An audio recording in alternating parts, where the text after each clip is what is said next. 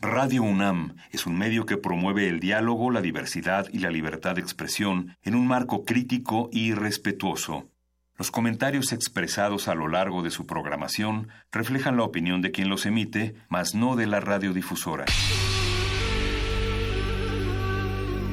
Por siglos nos hemos hecho escuchar. Nacimos como parte de esa inmensa mayoría.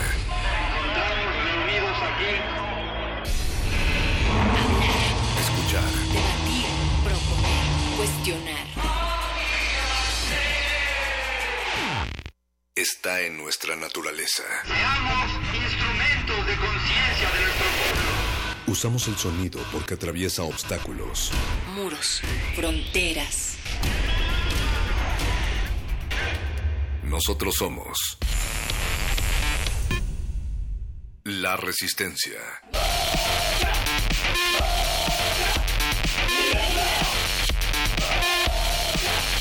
Resistencia modulada.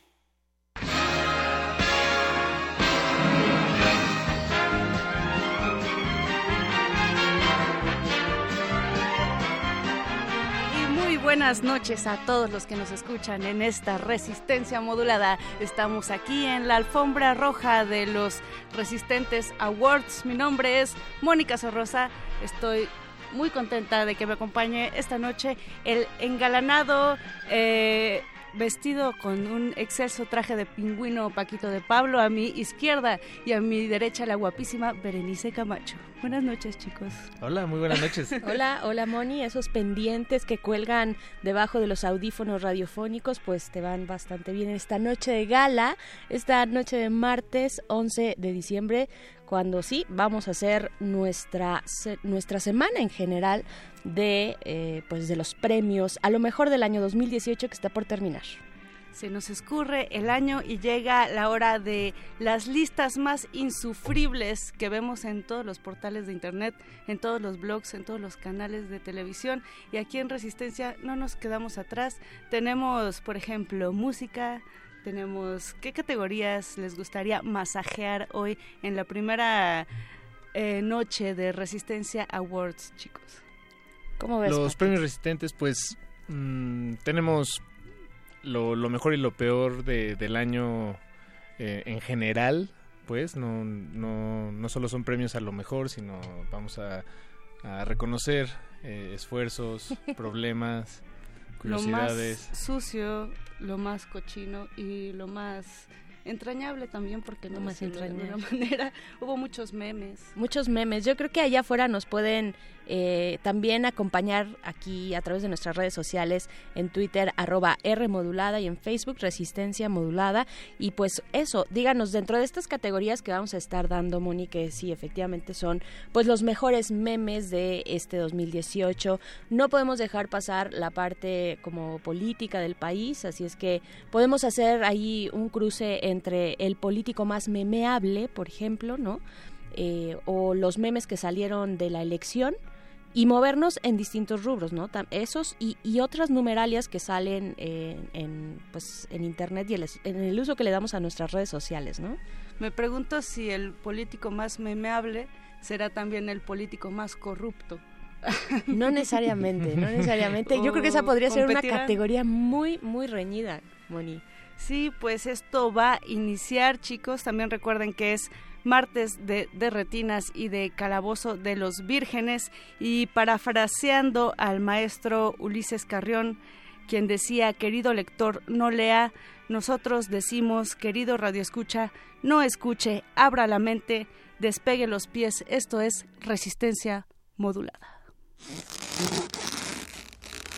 Resistencia modulada.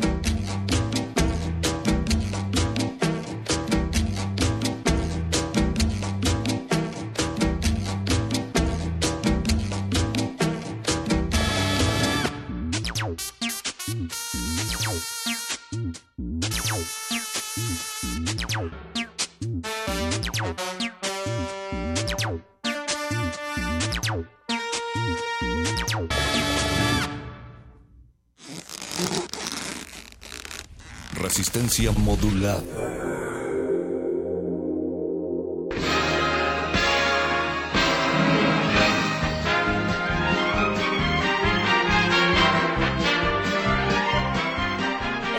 Estamos de vuelta en esta noche de gala en resistencia modulada. Acaba de pasar Brad Pitt detrás de ti. ¿verdad? Justo detrás de mí y yo aquí pendiente de entrar al aire con ustedes. Vean nada más el compromiso que tenemos en esta resistencia con nuestra audiencia que nos escucha cada noche que queremos decirles antes que nada, bueno, primero que en la producción del otro lado del cristal está el señor Andrés Ramírez en la consola, Alba Martínez está en la continuidad de gala absoluta de pieza a cabeza, ella dos cristales más allá y Eduardo Luis también. Ella siempre está de gala. Ella siempre está de gala, ella siempre está de gala y, y fabulosa. Y también Eduardo Luis en la producción ejecutiva. Y pues esta, esta es nuestra última semana, queremos decirles, del 2018 que vamos en vivo, nos vamos a ir de vacaciones, ya es nuestra última semana y corresponde hacer este recuento del año, honor a quien honor merece y como decías también Paquito, pues a lo peor también, A lo- aquellos esfuerzos que no se ven, pero que queremos aquí eh, poner en alto como resistencia. ¿Cómo ven? Es, es difícil hacer recuentos de, de fin de año para mí, porque la, la memoria no, no me opera de esa manera. Es, ¿Cómo opera tu memoria, Paquito? es, es muy abstracto y, y luego, es- luego no sé qué pasó este año y qué pasó el año pasado. Ajá. A menos que sea muy claro, bueno, como, no sé, este, elecciones o, bueno, o eh, el Mundial, por ejemplo, Luis Miguel, que las tres cosas pasaron al mismo tiempo. Y, por ejemplo, estuve buscando en, en Google, comparando esos términos, por ejemplo, a ver en qué se buscó más entre Rusia, Luis Miguel y el INE durante mayo, junio y julio, que fueron más o menos como las fechas en las que se, se encimaron estos tres magnos eventos en la cultura mexicana, en la cultura popular, la cultura pop. ¿Y cuál creen que, que, que está por encima de todos esos tres? Um, Es que depende cómo hiciste la búsqueda, Paquito.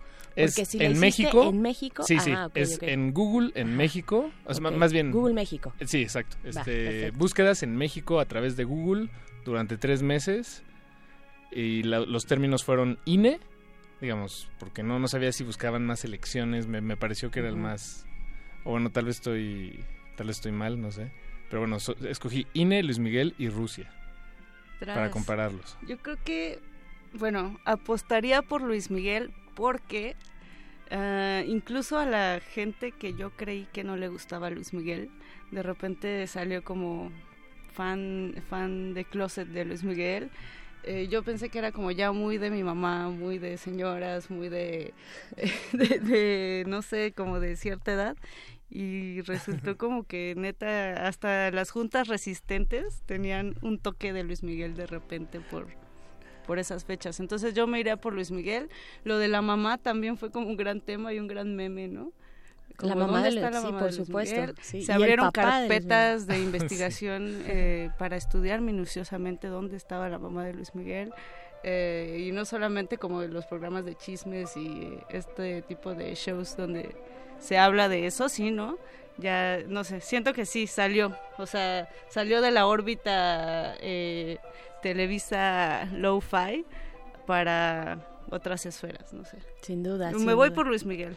Luis ¿Te, Miguel. te irías por Luis Miguel? Este, yo no sé. Abrí el link y no lo voy a mirar, voy a ser honesta. Abrí el link, eh, pero yo Bien. sí diría, sí, por supuesto que Luis Miguel tiene, al INE lo dejaría en tercer lugar, sin duda.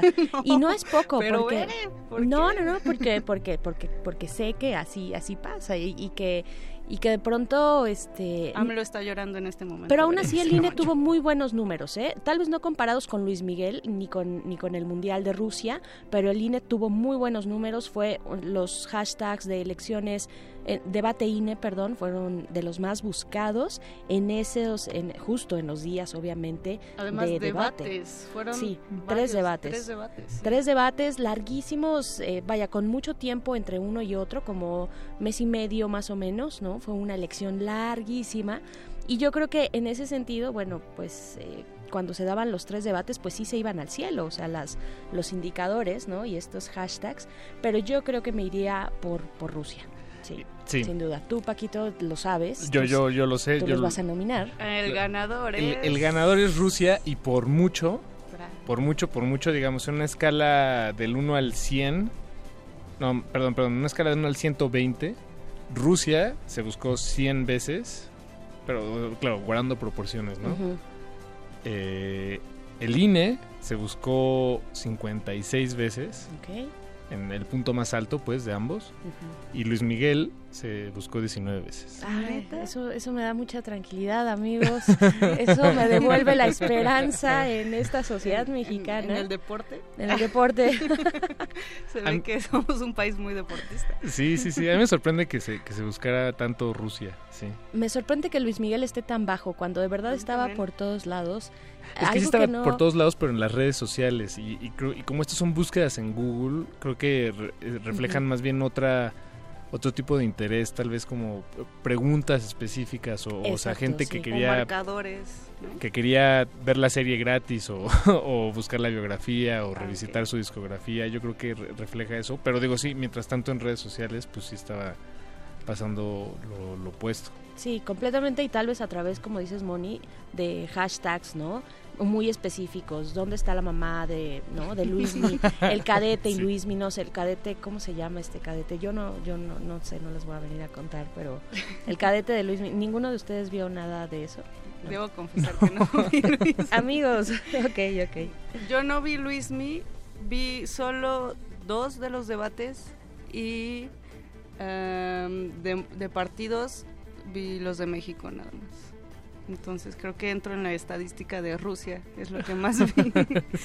Yo apostaría que Paquito no vio ni los partidos, ni los debates, ni la serie de Luis Miguel. No, yo vi todo. Vi, de ¿Sí? hecho, sí, sí, me lo, me lo embutí. Como, como nunca me embutí nada. Como buen de- consumidor Sí, mediático. sí, vi toda la serie. No vi todos los partidos, pero vi los de mis equipos que eran México, Perú y Japón.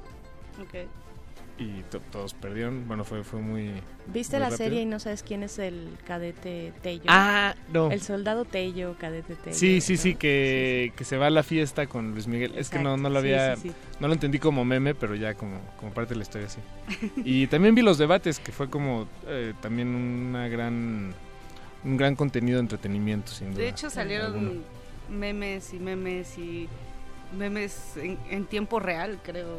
En tiempo real fue fue este muy sorprendente lo que ocurrió durante esos debates. Yo creo que eh, no, los tres, los tres debates tuvieron altos rangos de eh, audiencia, cada uno se superaba un poco a sí mismo y se vieron en todas las plataformas, ¿no? Recordemos, o sea, no solamente en televisión abierta, que estaban ahí evidentemente la transmisión, pero también en redes sociales, ¿no? En YouTube, en Facebook. Facebook me parece que fue el más alto eh, en cuanto a audiencia digital, digamos, ¿no? Pero mención honorífica al Bronco, creo. No sé. ¿Qué dirían Ah, ustedes? sí, Completamente. estaría bien el- buscar si, si, si más gente buscó Creo que Bronco fue el cuadri de estas elecciones. Sin duda. O, o- o lo rebasó incluso, ¿no? El nivel eh, de, de momos de, del Bronco fue muy alto. Decía cosas como lo de mochar la mano. eh, Ya, eh, ya, ya abrácense, ¿no? Este, él, él, él solito, o sea, su, su, Él su es un meme. expresión, exacto, andante. él es un meme, su forma eh, de dirigirse a los demás, de dirigirse al público, sí, él es, él es un meme. Yo también lo pondría, digamos, dentro de Mención los honorífica. contendientes, sí lo pondría en una mención honorífica y solo lo pondría en eso, en una mención honorífica, en nada más, salvo que nos vayamos al espectro negativo de los premios. Pero sí, sí, claro, ¿no? O sea, el, el mochamanos fue, ¿no? Recomendación de un canal que se llama Bronco Wave, que es todos estos discursos del Bronco eh, con esta estética Vaporwave sosa eh, rebajada. Recomiendo a quienes nos estén escuchando. Y la siguiente categoría, Berenice. La siguiente categoría, pues me gustaría seguir un poco en el tema electoral para cerrar, digamos, ese venga. capítulo de la política. Eh, pero queremos que ustedes participen también y nos digan dentro de estas elecciones que fueron tan amplias, las más grandes de México en las últimas, digamos, del México moderno, eh, la- las elecciones eh, con más puestos eh, de elección popular precisamente, pues donde se dieron debates a todas las escalas, ¿no? Yo creo que donde podemos agarrar mucha carnita para los, para los memes es precisamente en los debates porque ahí los vemos como desprotegidos o los vemos mucho más expuestos a los candidatos y candidatas y bueno, pues sí, o sea, centralizados o viviendo en la Ciudad de México, pues sí tocaría tal vez hablar de los debates que se dieron para la jefatura de esta ciudad, ¿no? Recuerden que eran un montón de candidatos y candidatas, como olvidarlos, ahí estaba Claudia Sheinbaum, estaba Alejandra Barrales y de los que se llevan el premio, bueno, hay una figura desconocida, que ahorita les voy, o sea, una figura desconocida para muchos en ese momento, que era uno de los candidatos, que ahorita no me acuerdo exactamente su nombre, pero... Eh, ah, hubo varias figuras desconocidas. Hubo varias figuras. y varios partidos que... Pero además de Miquel Arreola, había este otro hombre luchador así político desde de la ciudad desde hace mucho tiempo eh, que era en sí mismo un personaje y que pero fue un personaje ya de hace bastantes años que, que, se recuperó digamos al menos en ese momento. Pero a quien yo le daría no sé ustedes a quien yo le daría las palmas sin duda es a Purificación Carpinteiro que encarna en sí misma eh, ella es, ella es de hecho el Internet de las cosas. Así, así eh, quedó resuelta esa investigación que se hizo después de que nadie sabíamos, ninguno sabíamos qué era el Internet de las cosas, pues Purificación Carpinteiro creo que se llevó una gran cantidad de memes y de aplausos y por eso yo la colocaría, no sé ustedes, en, en el top. Háblame del Internet de las cosas. ¿Sabes para qué sirve? ¿Sabes cómo lo puedes aplicar? Dime contéstame. Ay, Claudia, contéstame, contéstame. Ay, Claudia, contéstame, contéstame. Ay, Claudia, contéstame, contéstame. Ay, Claudia, ni sabes qué son las apps. Ay, ay, ay, ay. Ay, ay, dime, ¿sabes qué es el qué es el Internet de las cosas, no sabes ni de qué estás hablando y ni sabes qué son las apps. Serás muy científica, pero de Internet no tienes ni idea. ¿Sabes para qué sirve? ¿Sabes para qué sirve? Dime. Ay, Claudia, contéstame, contéstame. Ay, Claudia, contéstame, contéstame. Ay, ay, Claudia, contéstame, contéstame. Ay, Claudia, ni sabes qué son las apps.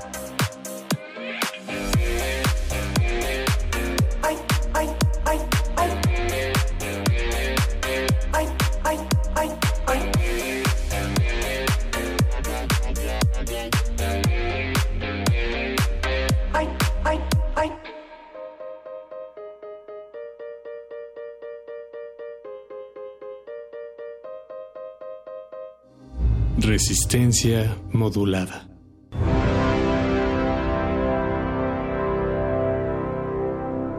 Así es como, bueno, una evidencia de por qué le damos las palmas en esta noche a Purificación Carpinteiro como una de las políticas más memeables. Así es, acaba de salir de esta cabina resistente después de recibir el premio Resistencia Modulada Awards 2018.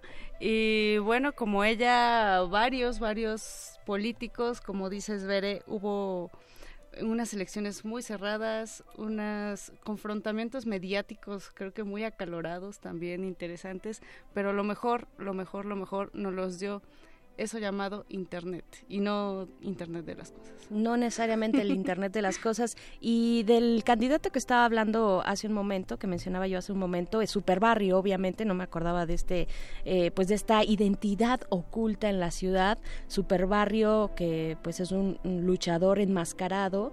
Detrás de la máscara está Marco Rascón, que fue precisamente candidato en estas pasadas elecciones y que tiene ya un, o sea, no, no, no se trata de ahondar en su biografía política, pero que sorprendió, creo, a muchos eh, en estas elecciones. No levantó, no levantó tanto, pero sirvió para recordar a aquel personaje, porque nos gustan las máscaras en México, básicamente. ¿no? Básicamente política y máscaras se llevan un poco muy bien. Sí. ¿El, ¿El IVA independiente? Sin partido, pues. Eh, no, no, no. Había una que estaba sin eh, partido. Lore. La- Uh, Lore. Lore. Lore, Lore, querida, te mandamos un abrazo. Lore se ponía muy nerviosa en los eh, debates, no sé si recuerdan, y de hecho los memes que salieron a través de pues ese nerviosismo de la pobre de Lore, que digámoslo eh, de una vez, a Lore su barrio la respalda, o sea, tiene, ella es del centro de la ciudad y tiene por las calles este, pues algunos apoyos importantes de la gente, ¿no? Ella sí estuvo como muy en ese sentido eh, recorriendo las calles y las, calles de su, de su, pues de su colonia ¿no? y de otras colonias como aledañas en el primer cuadro de la ciudad. Pues hablando del centro de la ciudad, vamos a escuchar un poco de música y regresamos porque tenemos categorías como la delegación con más baches, la delegación con menos agua, etcétera, etcétera, etcétera. Esto es resistencia modulada. ¿Les parece si ponemos una canción de las menos escuchadas? Paquito, ¿tú ¿Del año? Sí, claro que formas sí. esta lista? Cuéntanos Con un mucho poco. gusto. Sí, pues eh, me estaba preguntando que cuál sería la canción menos escuchada del año que, que pudiéramos poner aquí. Y pues pidiendo un poco de, de- ayuda, de dirección con, con Ricardo Pineda de, de Los Glaciares. eh, me, me- me- me dijo dónde podía buscarlo y es en Bandcamp, esta plataforma para músicos independientes eh, gratuita. Pues claro, imagínate, eres, eres eh, músico independiente, no tienes dinero, eh, probablemente nunca has publicado o has publicado muy poco de tu material, eh, nadie te conoce, nadie te ha escuchado, pues sí, probablemente está en Bandcamp. Entonces, buscando qué se publicó entre en los últimos tres días aquí en la Ciudad de México, me encontré con un muchacho que se llama Daniel Hogg, de aquí de la Ciudad de México. En realidad no sé nada de él, solo sé que por las fotos que sube se ve que graba todo en su recámara. Y pues esta la publicó hace dos días, se llama Feliz Día Nuevo. Sin duda, una de las canciones menos escuchadas de lo que va del año. Así es que, bueno, escuchémosla. Feliz Día Nuevo de Daniel Hogg.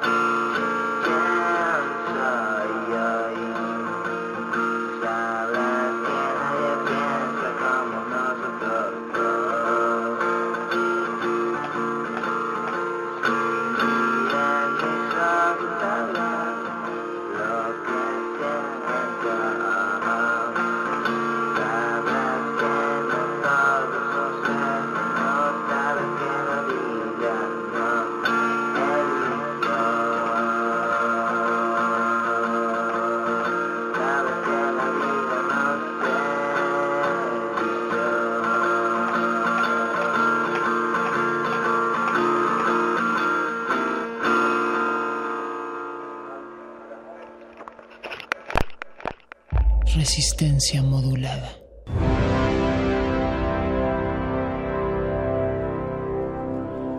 Y si alguien conoce a Daniel Hug, avísele que sonó en radio pública. Lo que sabemos de su Bandcamp es que es de la Ciudad de México y es todo. Es Que- todo. que Aunque se- ahora, eh, eh, de alguna extraña y rara manera, nos acabamos de contradecir porque si ya sonó en Radio UNAM, automáticamente dejó de ser de las menos escuchadas del año. Pero bueno, lo fue durante un momento y poco a poco se desdoblaba esa, ese anonimato en el que se encontraba esta canción y bueno, nos da mucho gusto poderla eh, poderlas poner porque hay- digo si quisiéramos escuchar lo más escuchado del año pues mejor nos conectamos con los 40 principales y, y ya pero no una forma de resistir es es irse al otro lado Claro, otro Spotify lado. también hace sus listas, ¿no? Si quieren, eh, pues si uno tiene ganas de escuchar lo más, lo que ya vino escuchando durante todo un año, ok, bueno, está bien, no, no si uno nadie está juzgando. Ajá. Pero, este, bueno, esas listas las tiene Spotify también, amigos. Y pues, vámonos. Yo quiero, yo quiero que hablemos de nuestros memes favoritos, sobre todo. Eh, ya hablábamos de algunos memes de políticos, pero, pero en lo general, como sacándolo de cualquier otra esfera, los memes tienen un espacio en sí mismo y, y- y- y vaya, y vaya que se explota ese espacio, ese espacio, ¿no? Ocupa nuestro, ahora nuestro tiempo entre hacer cosas. O sea, nos damos un relax viendo memes. ¿no? Claro. Creo que, creo que merecen esta categoría especial a la que los estás elevando, Bere. ¿Y cuál sería el meme del 2018 que nominarían esta noche? Yo ya tengo el mío y Por yo favor, quisiera que lo pusiéramos a votación con la audiencia. O sea, que cada quien pu- como nombrara su meme favorito, ¿no? Lo ponemos a votación y que al final de esta, eh, de esta sección, pues la audiencia nos diga, ¿no? Así como, como se hace, eh, no en la academia, en la academia escogen unos pocos, aquí no resistencia, aquí Es la resistencia es total. democrática. Entonces vamos a hacerlo así. Ustedes ya tienen sus memes, amigos. Yo ya, ya, ya, ya lo pensé bien y creo que me voy por el corazón en forma de tomate que hizo Peña Nieto en el desfile en el desfile del 20 de noviembre. En el grito de- del Ah, fue 15 de en- en- septiembre. del 15, sí, sí, perdón, sí. del 15 de septiembre. Ah, no, fue en el desfile del 16, ¿no? Ah. Ajá. Fue en el desfile del 16, después de la pachanga en el Zócalo. Pues este, sí, este desfile del 16. Nomino el tomate. Tomate Nieto 2018. Tomate Nieto 2018. Muy bien. La- la Peña La Señal. Peña Señal, dice eh, nuestro querido productor Eduardo Luis. Eh, no sé si tú tengas alguno, Paquito. Mm, a mí me gusta mucho el de la caricatura japonesa y una mariposita es Ah, que no sé cómo claro. decirle pero Sí, sí, es que no tiene nombre, ¿no? no no sí, no sé cómo Pero Pero perfectamente. ese me encanta. es. Ese, ese creo que es el chiste mejor armado en un, en un meme. O bueno, no, déjate un chiste. O sea, es, es el mejor paquete para, para comunicar algo de, de esa manera en particular. Claro, tiene sin duda. múltiples usos, sí. Hablando Sí, sí, de paquetes, también este año salió el Starter Pack, ¿no? Que era como... Sí, claro, claro. Sí, sí, sí. eh, El, el paquete de, de iniciados, ¿no? Sí. Como de si quieres ser una... mm, ¿Qué, qué te gusta? Como O sea, un música hipster, indie, o- hipster, un hipster, ajá, Exacto. sí. Un millennial, ¿no? Ujú. Por Ese ejemplo, de resistencia modulada sería vasitos de café ya recalentado, re recalentado. Ya medio aguados. lo, lo que le sobra a los de primer movimiento. Sí, exacto. Galletita, Galletita. con este, sus años de, de bodega ahí y no sé, un toque de humor.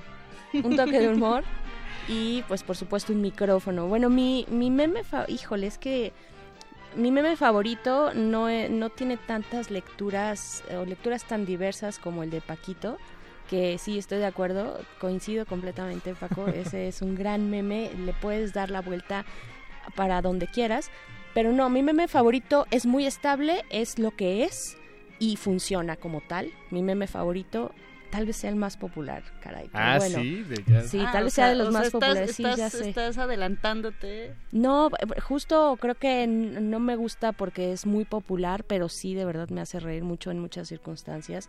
Eh, mi meme es en honor a David el Nomo, si ustedes vieron alguna de Ah, esas... tienes toda la razón, Bere. Es, tienes toda la razón.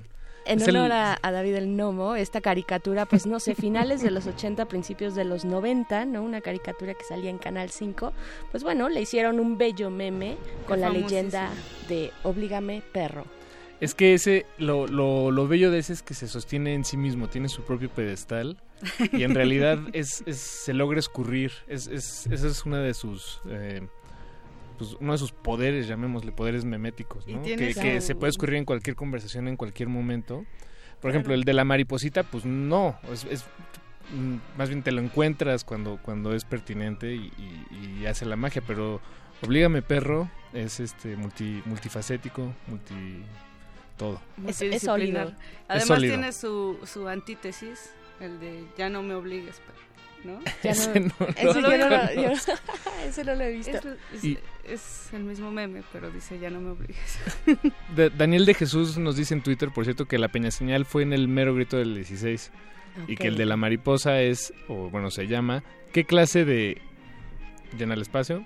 Es esto. Ah, claro, claro, Así claro. nos, nos ayuda. Muchas gracias, muchas Daniel. gracias. Pues Daniel. díganos, ¿qué? Lo dejamos para la audiencia, este, que nos digan cuál de estos tres memes se va a llevar esta noche de los premios de la Resistencia, la Resistencia Awards. Vamos a ir con una rola, vamos a ir con una rolita. De ¿les las menos escuchadas. Es otra rola, misma categoría, distinto artista, de las rolas menos escuchadas del año.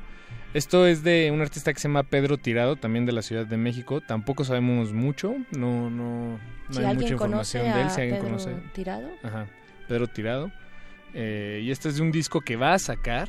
Eh, o sea, solo, solo publicó esta canción hace un par de días. El disco va a salir hasta el 7 de febrero del próximo año. Entonces, digamos que es ta- tan pocas personas la han escuchado que termina debiendo escuchas, de alguna manera. Porque está prometiendo algo que todavía no que está todavía ahí. no sucede. Entonces, esto se llama Yo también perdí.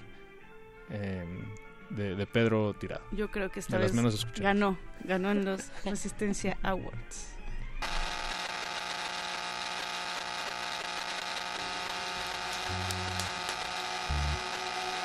Si perdiste la razón, tacto en el corazón, 3.300 pesos. Tanto y tanto has hecho mal, desde azúcar diste sal ahora disparas al azar. Apostaste un perdedor, cambiaste de color, no disfrutas de los besos. Te preocupes, yo te comprendo, pues yo también perdí.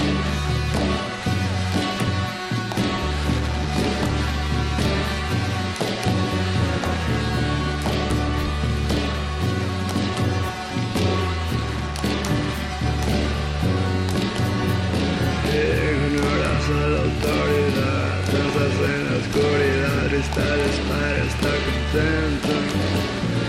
Te rodeaste de maldad, cualquier rastro de inocencia se perdió con tu esencia. Oh, oh, oh, estaremos por besar, contarnos miles de dramas, mañana escondiste el mar.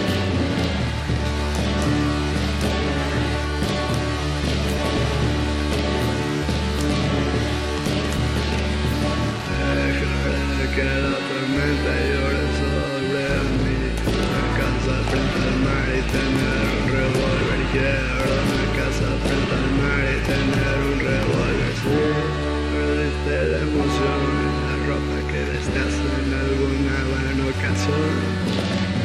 Irse la chica de tus sueños, va de mal peor, acompañada de mejor. Siempre es mejor viajar ligero, la del corazón y sombreros de marinero.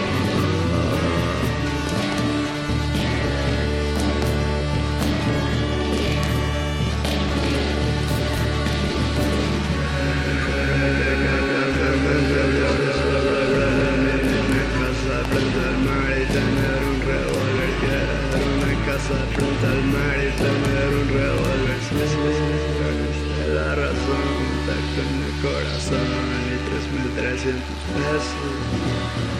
Tanto y tanto has hecho mal, desde azúcar diste sal y ahora disparas al azar. Apostaste un perdedor, cambiaste de color, ya no disfrutas de los besos. No te preocupes, yo te he comprado, pues yo también perdí.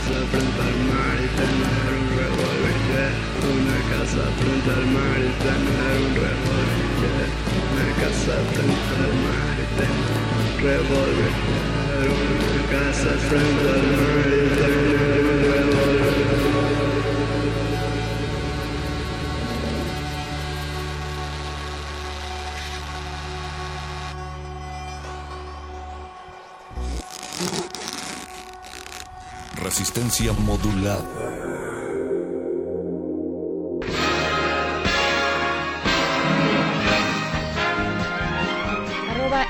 En Twitter, Facebook Resistencia Modulada.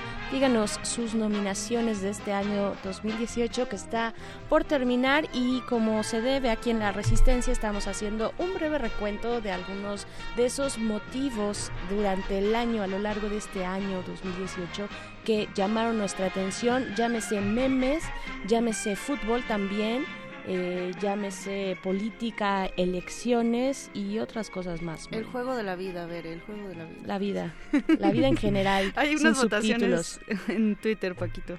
En Twitter, sí. David García vota por el meme del cuasi corazón, el de la peña señal, La Peña conocido Señal, en, ¿eh? en el barrio. Entonces creo que creo que se va ganando. Aunque Daniel de Jesús dice que él vota por Oblígame Perro y Pablo Extinto se acaba de sumar a la votación de Oblígame Perro. Bere, creo que Va eh, ganando. Oblígame. escogiste al, eh, al ganador. ¿Al Nominaste ganador? Al, al ganador por, por knockout. Yo creo que sí, pero esperemos unos minutos más para ver si alguien se suma a esta conversación y hace el balance. ¿Qué tal que por ahí aparece esta bella mariposa con el personaje eh, manga que, japonés eh, que a Paquito tanto le gustó y que yo también estoy de acuerdo, amigos? Pero vamos a una conversación más. eh, aquí entre nosotros Ah, o vamos a escuchar o, o no sé si quieran ya escuchar nuestra siguiente eh, pues eh, la petición de, Pato, de, de Paco de Pablo, ¿cómo lo ves? Yo creo que vamos a una última nominación. Ok. Eh, estaría padre eh, pensar un poco en la ciudad. Hablamos de política, nos fuimos como a estos terrenos, pero yo busqué eh, una nominación que tuviera que ver con algo muy cercano y creo que es son los los baches. Las delegaciones con más baches en la Ciudad de México. eh, ¿Ustedes nominan alguna en particular? Pues Mm. mi delegación, que ya no son delegaciones, ya son Alcaldías. alcaldías claro. o demarcaciones, alcaldías. eh, Delegación Tlalpan. Eh, yo, yo, yo diría que Tlalpan, sí, híjole, pegándole a la, a la, a la, a la señora jefa de gobierno, porque ella salió de Tlalpan ahí, pero la verdad es que sí, yo creo que fue por la campaña, este, no sé por qué razón, pero sí, sí dejaron muchos baches en Tlalpan. ¿Tú, Paquito, algún bache en específico que recuerdes en este momento? Sí, sí recuerdo uno. En la calle de... ¿Qué es? Tehuantepec, casi esquina con... con... Bueno, por Insurgentes. eh, sí, no, no, no sé cómo se llama esa otra calle, pero sí, Tehuantepec, Insurgentes, digamos. Eh, había un bache, yo estaba probando por primera vez y última la, estos scooters que... que o, bueno, Ah, patines del diablo. Eh, y está muy peligroso porque si andas en... Si, en- si no andas en la vía eh, en la que debes andar, bueno, en los carriles de, de bicicleta. Pero bueno, digamos que tienes que cruzar a, a otra avenida principal. Pues sí, caí en un bache, casi me caigo. Fue una experiencia horrible, casi me atropellan, no pasó nada.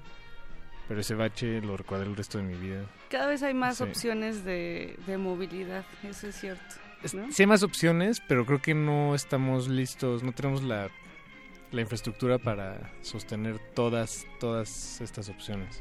Pues hay Sí. tantos, Ah. tantos baches que el gobierno ha decidido abrir una app que se llama Bache-24 CDMX, en donde pueden marcar puede, este, si su auto o vehículo eh, sufre algún daño, pueden ustedes mandar una foto y según lo que dice la página de Bache 24 es posible que te remuneren ese daño.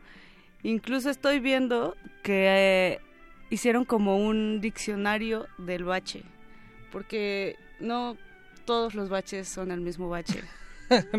A ese nivel hemos llegado en la Ciudad de México. Hay categorías de baches. Por Es que, ejemplo, bueno, este me llamó mucho la atención que se llama acocodrilado.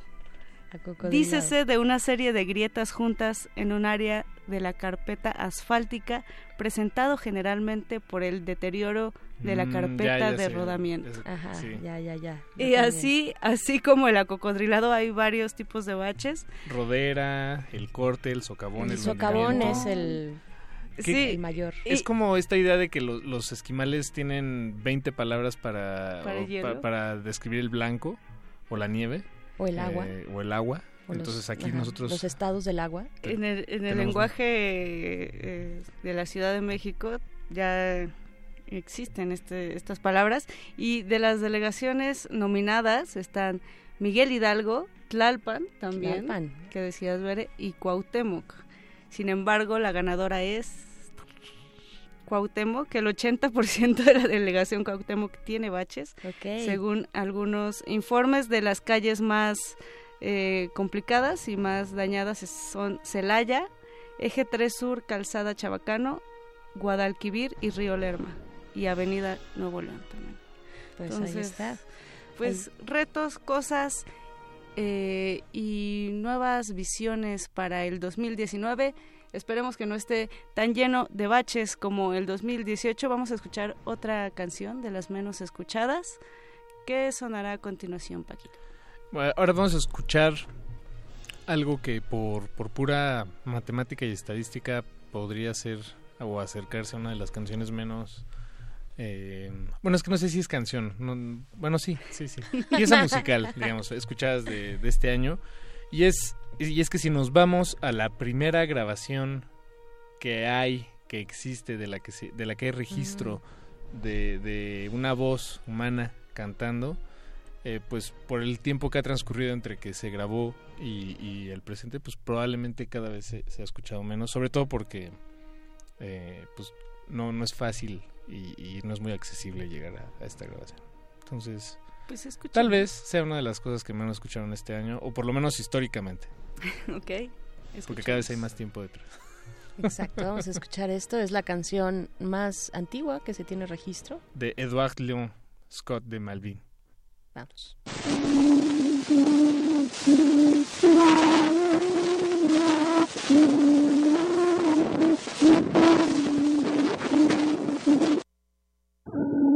Amen.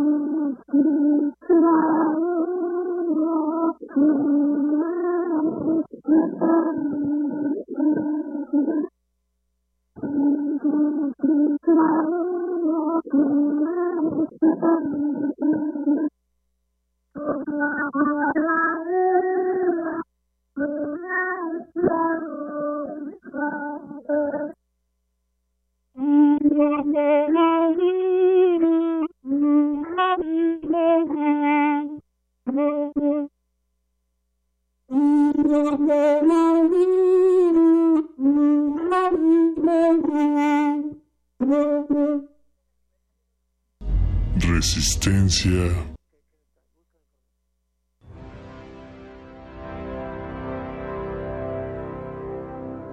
Estoy segura que esa grabación es de las menos escuchadas, Paquito de Pablo. Sin duda.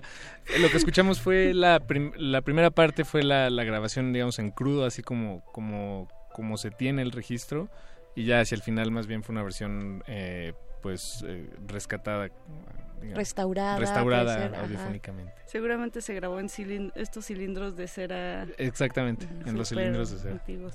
Pero recordando que es fin de año y vienen las fiestas, queremos también invitarlos al segundo aniversario de la radio en línea del Centro Cultural España en México y para ello está en la línea Rodrigo García, que es subdirector de cooperación del Centro Cultural de España. Buenas noches, Rodrigo.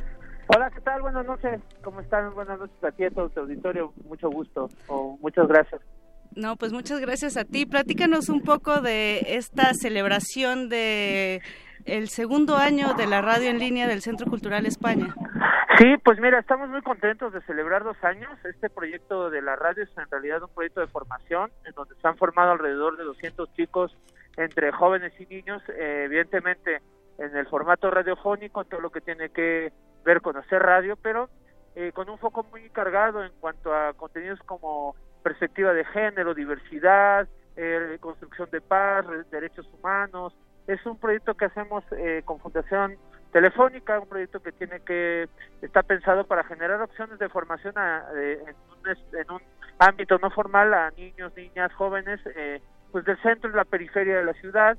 Un proyecto que, que tiene ese objetivo, pues, y que finalmente lo que ha propiciado es que los chicos que han, digamos, eh, estado con nosotros estos cuatro años de, de, taller, este, finalmente eh, hayan decidido lanzar con nosotros esta estación de radio en donde ellos eh, generan contenidos pues, de jóvenes para jóvenes, hechos por hombres y mujeres, y de niños para niños. Es, un, es una estación que, que intenta generar este, una programación dirigida completamente a la población infantil y juvenil, hecho por eh, desde esa perspectiva, pero que también este, plantea eh, diferentes, desde su perspectiva, diferentes temáticas complejas que, que le suceden a los niños y a los jóvenes, ¿no? Como son, pues, la violencia, la discriminación, este y otros temas pues la oferta cultural para que está dirigida para ellos en la ciudad etcétera y que se ha conformado también por una red de radios una red de estaciones digitales de mucha gente que hace radio en esta ciudad y que bueno pues también cuenta con la posibilidad de transmitir directamente en esa radio en Argentina y próximamente en Oaxaca. Es una fiesta eh, digamos de esta diversidad de este proyecto de formación una fiesta que finalmente se concreta con dos años de este aniversario de la radio, en donde habrán bandas invitadas, estará León, este, eh, Dan Sonora, eh, Esteban González, eh, Esteban Gómez González, los monstruos del espacio exterior, John Tender, este, y muchos invitados, pues, que hacen de la radio, este, una plataforma increíble para, pues, para difundir y hacer eh, visible la diversidad de esta ciudad. Estarán acompañándonos Natalia Sendro, Romina Ponce, Ingrid Obregón y diferentes chicos y chicos que estarán todo el día transmitiendo en vivo y transmitiendo en radio bocina, conciertos en vivo, este conciertos acústicos. Es una fiesta donde invitamos a todos y a todas, una fiesta gratuita y nos gustaría, dará mucho gusto verlos por acá. Hermano de Radio Uníos, todos, Rodrigo. Y ahora que estamos haciendo esta recapitulación de lo mejor y lo peor del 2018 aquí en Resistencia Modulada, ¿Qué recuerdo tienes tú de este año que resaltarías acerca de la radio en línea del Centro Cultural España? Eh, pues que queda demostrado, ¿no? Que muchos pensaban que la radio iba a desaparecer y queda demostrado que la radio sigue siendo un excelente medio de comunicación y lo que hay que garantizar es que las las personas nos empoderemos de estos medios para pues para poner eh, temas y discutir y abrir espacios de diálogo y compartir y no yo creo que eso es lo más valioso y, y, las generaciones nuevas los chicos los niños la niña los jóvenes pues se encuentran también en este formato en este en la radio pues un espacio increíble de experimentación de diálogo de convivencia de ciudadanía de ejercicio de derechos de ciudadanía y pues pues eso es lo que festejamos también pues no que es esto parte de lo que hacemos en el Centro Cultural. Claro, claro, Rodrigo, también acá te saluda Berenice. Pues recuérdanos cuáles son las cuáles son las coordenadas de esta fiesta, de este festejo, que además dicho sea de paso a la resistencia nos da mucho gusto. También hemos estado estado cercanos, cercanas a ustedes. En algún momento hasta nos invitaron a su cabina, lo cual fue de verdad eh, una experiencia muy muy eh, inolvidable y una, una experiencia inolvidable para todos nosotros. Recuérdanos cuáles son estas coordenadas? ¿Dónde? ¿Cuándo? Sí. Eh, ajá, ¿cómo le hacemos? Las citas en el, Centro Cultural de España en México, Guatemala 18 y Donceles 97, a las 4 de la tarde. Eh, eh, empezamos 4.30 la primera transmisión y el primer concierto, es este viernes 14, justo el Centro Cultural está atrás de la Catedral, este, en la calle Guatemala, y bueno, pues nos estarán esperando todas estas bandas. Si quieren saber más de la programación, en las redes del Laboratorio de Ciudadanía Digital, eh, en las redes de CCMX Radio este, y en las redes del Centro Cultural de España en México. La entrada es completamente libre, gratuita y es, eh, está pensado para que asistan menores de edad, mayores de edad, niños, jóvenes, el que quiera asistir es completamente bienvenido. Y bienvenida, por supuesto. Oye, eh, Rodrigo, acá también ya te están mandando saludos en nuestras redes. Pablo Extinto dice saludos, querido amigo Rodrigo García. Así es que bueno, pasados esos saludos. Muchas gracias. Saludos también por allá. Pues invitados, muchas gracias Rodrigo por invitar a la audiencia de Resistencia Modulada y pues seguimos que este 2018 todavía tiene muchas cosas que dar, muchos Exacto. memes que aportar y muchas fiestas que gozar, Rodrigo. Muchas Exacto, gracias. pues los esperamos por aquí. Muchísimas gracias por, por el espacio y bueno, pues pues eh, pues muchas gracias por todo. Un abrazo también al equipo, Rodrigo. Muchas gracias. Gracias de su parte, hasta luego. Hasta luego. Y pues estamos ya a punto de que se termine al menos este primer momento de la resistencia, amigos. No sé en qué quedó por ahí la batalla de los memes. Eh, Eh, Paquito- Mayra, Mayra Elizondo nos escribió también votando por Oblígame Perro. Eh, Muy bien, muy bien, ahí vamos. Sí, no, es que es un, es un meme muy sólido. Sí, Sí, sí, sí, Tiene, tiene todo, lo tiene todo. ese Pero, meme. pero ¿creen que va a morir en 2018 o seguirá, trascenderá? Yo espero que trascienda. Entonces, Yo creo que ya trascendió. Sin duda. Yo creo que ya trascendió. Yo creo que, yo creo que no, que, que, que esos son los memes. Los memes pueden ser efímeros, efímeros algunos, ¿no? Este, pero finalmente, sí, este ya trascendió como el del Velociraptor también, ¿no? De, de años atrás. Eh, vaya, el Velociraptor filósofo. Ah, sí, ya. Sí, sí. Sí. Este, bueno, vaya, es el No, primero sí, que sí, se me vino a la mente de aquellos que han trascendido, ¿no? Que se han usado. Yo creo de que una lo mejor de los memes es que sean efímeros, que no se vayan a museos, que no se vayan a... Ya hay, por cierto, un museo Ya del sé. meme. ¿En serio? Sí, sí, sí, nos decía por ahí eh, eh, Apache. eh, un- fue de una temporada corta aquí en la Ciudad de México. Ah, como los memes. Como los los memes. Breves, cortos. Entre. Pues esto fue la primera parte de los premios Resistentes 2018. Muchas gracias por acompañarnos. Muchas gracias, Berenice Camacho. Gracias, Monizo Rosa. Gracias, Paquito de Pablo. En Gracias, la gracias. producción esta noche, nuestro amigo Eduardo Luis Hernández y Andrés Ramírez en la operación. Se quedan con De Retinas. Esto es Resistencia Modulada.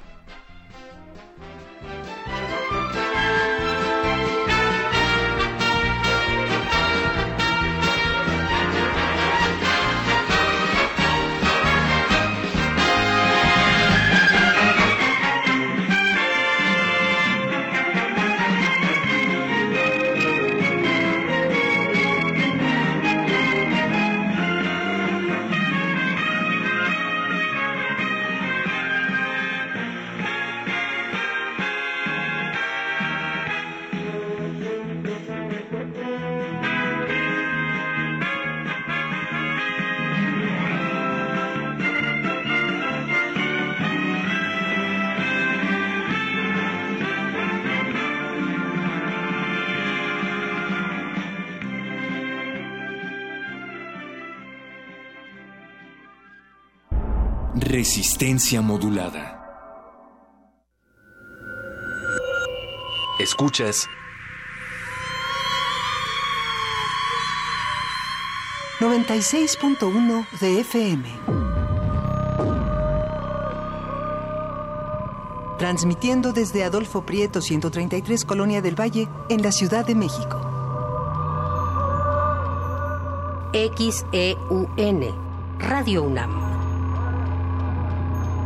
Experiencia sonora. La revista de la universidad en radio. Te invitamos a escuchar esta serie, donde cada mes diferentes personalidades se darán cita para dialogar sobre los conceptos a los que se enfrenta día con día el ser humano. Música, extinción, revolución, palabras. Cada tema será abordado desde la visión de nuestro invitado semanal. Dialoga con nosotros todos los jueves a las 16 horas por el 96.1 de FM. En el papel, en la pantalla, en las ondas y en la web. La revista de la universidad abre el diálogo en Radio UNAM. Experiencia Sonora.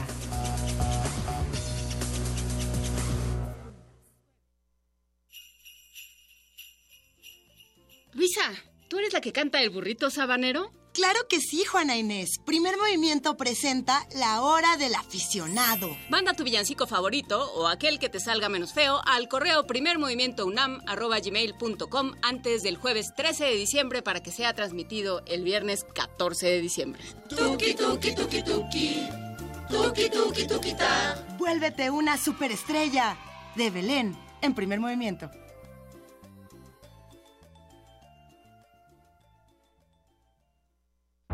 Resistencia modulada.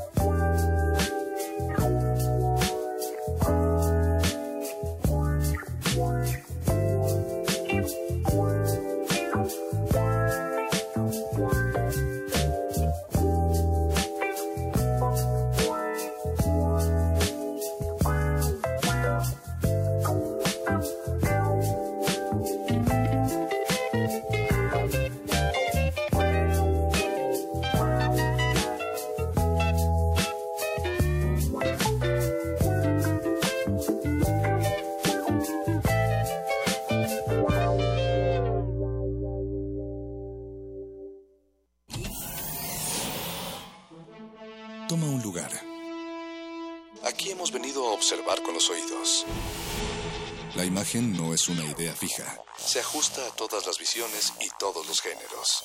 Miremos y discutamos.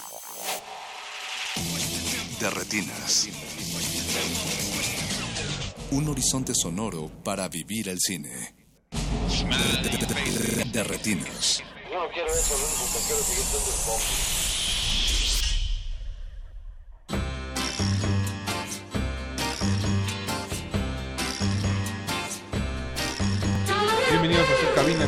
cinematográfica, es martes en resistencia modulada y vamos a estar hablando de cine hasta las 10 de la noche. Mi nombre es Rafael Paz y les doy la bienvenida a este su programa que está en el 96.1 de FM. A mi derecha está Jorge Javier Negrete. Jorge, ¿cómo estás? ¿Qué tal, Rafa? Buenas noches. Y enfrente de mí está Alberto Acuña Navarijo. ¿Cómo estás, Rafa? Buenas noches. ¿Cómo les ha ido, muchachos? ¿Qué tal el fin de semana? Bien, ya Bien. preparando los regalos navideños. Ya, ya Empacando las maletas para irnos de vacaciones. ¿A dónde te vas? ¿Eh? ¿A dónde te vas? Bueno, pues no puedo, no puedo comentar nada, pero este ya les platicaré cuando regrese, muchachos. Muchas sorpresas navideñas. Bueno, esta noche vamos a estar hablando de tres cosas. Un ciclo eh, que está haciendo la Filmoteca con la, la Academia Mexicana de Ciencias Cinematográficas. Un documental que trata de visualizar pues, lo difícil que es vivir en esta ciudad, en realidad. Y en general, vivir con eh, capacidades diferentes. Y también vamos a estar hablando con Eva Villaseñor, que este fin de semana tendrá un curso para aquellos que estén interesados en la actuación. más adelante en el programa. ¿Cómo ven, chicos? Suena bien. Se ven, se ven entusiasmados. Sí, como siempre. Como siempre. ya estamos- días. Este es el último de Retinas en vivo del año. Recuerden que a partir Por eso, de la próxima semana vamos a estar recapitulando nuestras películas favoritas del 2018, nuestras películas mexicanas favoritas y lo peor que vimos este año. De hecho, va a ser el primero de, de, de enero, ¿no? Ese último. Creo que el calendario se nos confundió un poco, pero habrá muchas sorpresas. Ah, bueno. Mira, de que va a haber sorpresas, va a haber sorpresas. Y pues, ¿qué, parece, qué les parece esta noche? Iniciamos nuestro primer corte musical con el soundtrack del Grinch, que ya está en cartelera y es muy navideño. Muy bien. Así que, pues vamos a escuchar I Am the Grinch con Tyler the Creator, que fue el que hizo toda la, bueno, la música, las canciones de la nueva versión del Grinch, que en español, si no me equivoco, tiene la voz principal a Eugenio Derbez. No te equivocas. Es Eugenio Derbez. Es Eugenio Derbez. Híjole, yo pensé que ya habíamos regresado a dar Ramones. No, todavía. Faltan un par de años para el revival. Sí, es que ya estamos esperando el revival, ¿eh? Pues ya que ahorita está regresando los noventas, pues a Ramones. No tarda, no tarda. Solid Ya nos toca. Pues vamos a escuchar I Am the Grinch. Recuerden que estamos en Twitter como arroba remodulada y en Facebook como Resistencia Modulada. Regresamos. De retinas.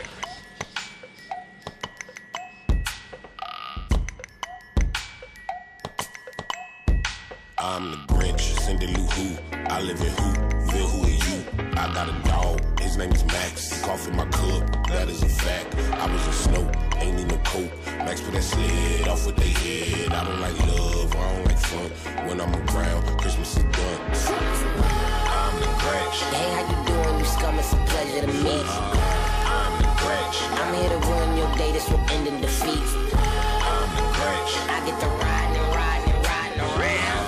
I'm the Grinch. That's what they call me when they talk about me around the town.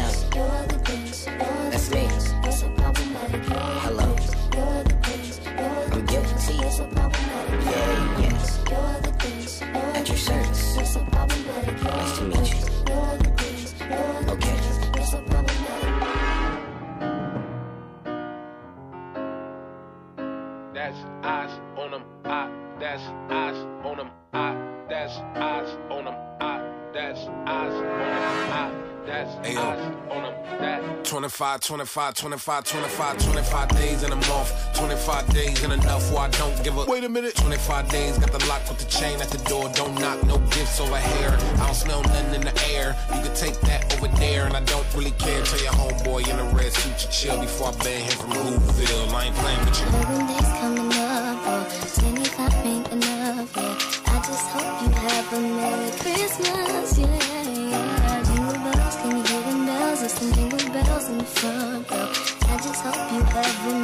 25, 25, 25, 25, 25 days in a month. 25 days ain't enough where I don't give up.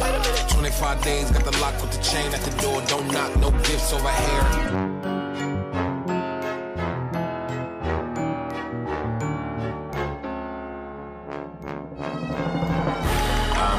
Hey, how you doing? You scum, it's a pleasure to meet. I'm the Grinch. I'm here to ruin your day, this will end in defeat. I'm the Grinch. I get to riding and riding and riding around. I'm the Grinch. That's what they call me when they talk about me around the town. That's me.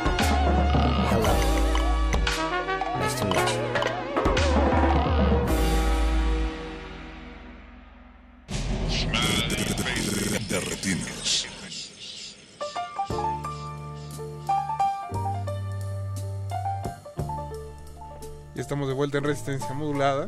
Muchas gracias a aquellos que nos están escuchando. Ya está Pablo Extinto lamentándose en redes de que le quedan pocas horas de Resistencia Modulada este año.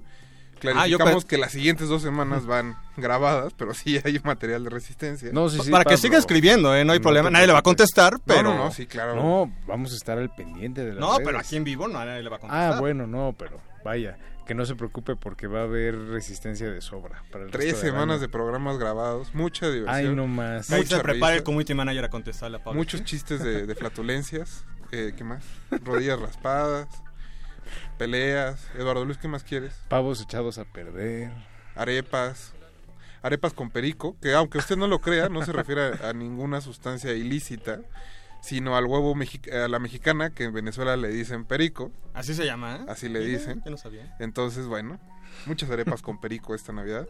Para todos. Pues sí tienen que aclararlo porque para que no suene fuerte. Pero nosotros vamos a ir directo ya este, a las amenidades de esta noche. Tenemos en la línea a Roberto Fiesco, que es parte de la Academia Mexicana de Ciencias Cinematográficas y nos va a hablar de Recordis. Roberto, buenas noches.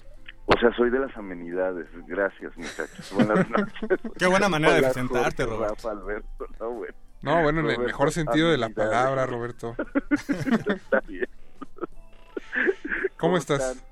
Todo bien. Imagino que por el comentario tal vez ya no bien. No, no, no. Contento de escucharlo.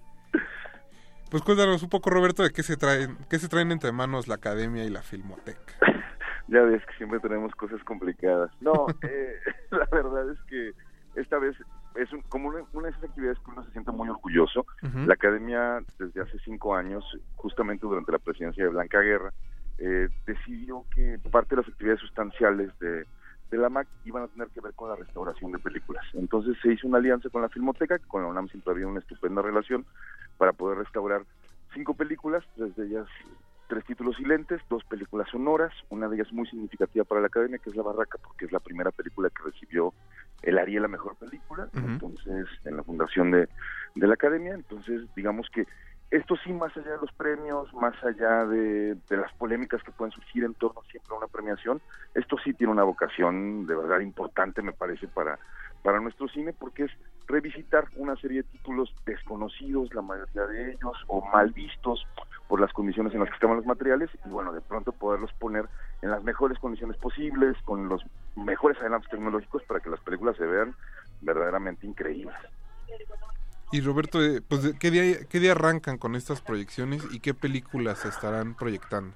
Mira, arranca mañana, que es 12 de diciembre, con Tepeyac, que Ujú. como su nombre lo pues es un título que se refiere justamente a las apariciones de la Virgen, una película de Carlos E. González, filmada en los años 10, a finales de los años 10, y después al día siguiente tenemos precisamente La Barraca, la primera película de Roberto Gabaldón, y los eh, al- el viernes tenemos La Mujer del Puerto, otro título pues, más que emblemático del, del cine nacional, la película de Arcady Beutler con, con Andrea Palma, y sábado y domingo están El Puño de Hierro y El Tren Fantasma.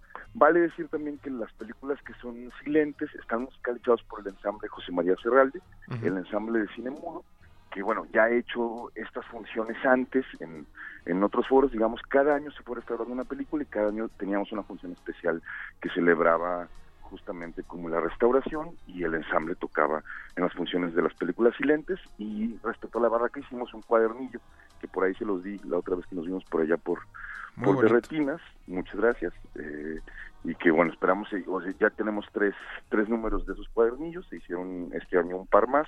Esperamos que el próximo año ustedes nos apoyen y hagamos más con textos de ustedes y así pero el jueves se entregará el de la barraca a la gente que vaya que la verdad es que creo que vale la pena porque es como una investigación en torno a a la prensa, digamos, que se generó desde el rodaje de la película hasta su estreno y la relevancia que tiene la película en el contexto del cine nacional, una película hecha por refugiados, una película dirigida por Gabaldón, que son los cineastas mayores de nuestra historia, entonces yo creo que vale mucho la pena acercarse a ver esa película también. Eh, Roberto, ¿las funciones serán de manera exclusiva en la Cineteca? Exactamente, van a ser todos los días en la sala 8 a las seis y media de la tarde. El día de mañana la entrada es completamente libre, ¿no? Que es la presentación del, del ciclo para ver Tepeyac y los demás días pues va a ser la entrada a precio normal de, de la Cineteca. Perfecto, pues Roberto, muchas gracias por la información. Y pues nos estamos viendo en la Cineteca para ver las películas. Ahora sí que toda la semana, ¿eh? ¿no? Que conste, Que dice Navarijo. Conste, conste, Navarijo. No Chin, chin, el que nada. no vaya. Pues vamos, luego vamos. ahí andan ahí de, ¿por qué no ponen las del Santo y luego ni van? Así que- Sí, caray. Ahí está Monterrosas durante todo un, un mes, caray. Pues ahí, ahí- ahí está el pacto de sangre. Conste, Roberto, muchas gracias por habernos contestado la llamada. No, hombre. Les mando Y que tengas buena noche. Igual, feliz Navidad. ya. Igualmente. Igualmente, ahí nos estamos viendo en. Cineteca. Pa' que Hasta va. luego. Órale, chao. Pues no se pierdan, ahora sí que estas eh, son cinco funciones entre la Filmoteca y la Academia. La verdad es que las, todas las restauraciones les han quedado bastante, bastante Sí, bien. los que tuvimos la oportunidad de ver la presente la, la barraca, eh, una función especial que hubo hace algunos unos meses, pues sí, la verdad, el trabajo de restauración ahí de, de la filmoteca, pues sí, se apuntó un 10. Luce. Las otras no no las hemos visto en esta versión. ¿Tú cuál quieres ver, Jorge? ¿Cuál de las cinco? Todas las cinco, por supuesto. ¿Qué pregunta? Híjole. bueno, pues ni hablar. Con eso nos vamos a tener que ir a otro corte musical. Recuerden que estamos escuchando el soundtrack de la nueva versión de El Grinch. Y eh, sigue You Are a Mean One, que es uno de los, pues, de los cortes clásicos de, de la película. ¿no? Ha estado creo en todas las versiones. Entonces vamos a escuchar eso y regresamos para platicar de Potent Tiae.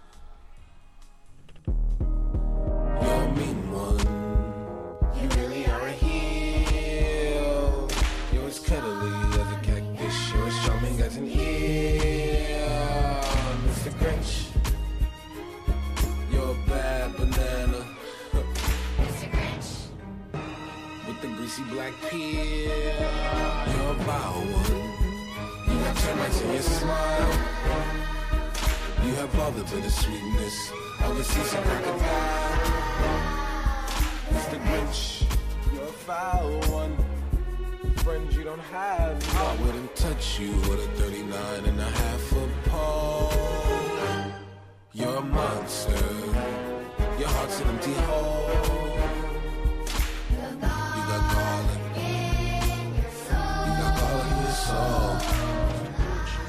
Smiles, homie, I turn.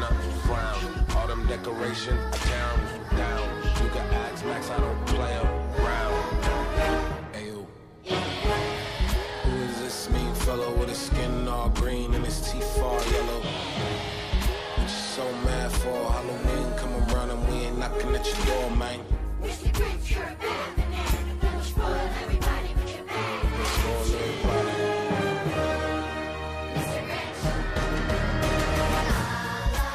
this mean fellow with his skin all green and his teeth all yellow? What you so mad for? Halloween come around and we ain't knocking at your door.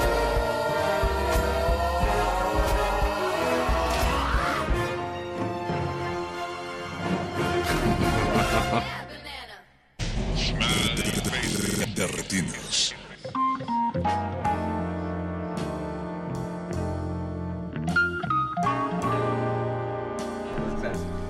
Ya estamos de vuelta en Derretinas y la desgracia a la que se refiere Alberto Acuña Navarijo es el transporte público de esta ciudad. Sí, si no es el no a que es estemos de vuelta. Del corte musical, claro. Sí, pero si no es el metro es el taxi, si no es el, el metrobús. Pero Eso sí. llegamos. Y también llegó nuestra invitada. Le queremos dar la bienvenida a Alejandra Lisiaga, que es productora del documental Potentiae. Eh, ¿Sí se pronuncia así, Alejandra? Potencia. Ah, Potencia. Potencia. Facilita las cosas. y- Más fácil. pero así se escribe. Bueno, así sí- lo pueden encontrar en cartelera, pero se pronuncia potencia. Pero sí, exactamente. En cartelera y en nuestras redes eh, está como Potentiae. Y bueno, para aquellos que no han tenido oportunidad de ver, eh, de ver los materiales eh, respecto al documental, pues es una película sobre grupos vulnerables, sobre, sobre personas con capacidades diferentes y pues la manera en que se desarrollan y viven en la Ciudad de México y sobre todo que se desarrollan pues ahora sí como, como personas, ¿no? Y pues eh, Alejandra, tengo entendido que el- el- la filmación y todo el proceso llevó cerca de cuatro años. Para llegar al estreno eh, fueron cuatro años, pero la producción en sí tomó dos. Eh, exactitos. del primero de enero del 2017 2015 a diciembre del 2016. ¿Y cómo fue que te, pues, que te involucras en el documental? Lo dirige, eh, tú no lo diriges, lo dirige Javier Toscano. Ujú. Pero ¿cómo es que entras, pues ahora sí que a todo el proceso también de, de la película? A partir de una invitación para participar en una convocatoria que abrió el banco HSBC, tiene un departamento de sustentabilidad e integración laboral muy activo, y abrieron esta convocatoria, me invitaron a participar, yo conocía a Javier Toscano y su trabajo, y pensé que era la persona eh, indicada, dada su sensibilidad, para, para tratar temas eh, eh, sobre personas en situación de vulnerabilidad. Ya había hecho unos cortos muy interesantes y juntos presentamos esta propuesta al banco HSBC, nos la aprobaron y después juntos, el banco como contribuyente y nosotros como casa productora, participamos del Eficine Producción, que seguramente conocen, ¿no? Ese exacto. estímulo fiscal. Eh, bueno, el documental es, eh, narrativamente está armado como si fuera pues un día, cómo vive un día pues una persona invidente, una persona en silla de ruedas, una persona con síndrome de Down, etcétera, etcétera. ¿Cómo fue pensado junto con Javier pues esa estructura? Eh, no sé si él la tenía pensada, tú te involucras también en esto, ¿cómo, cómo fue concebido?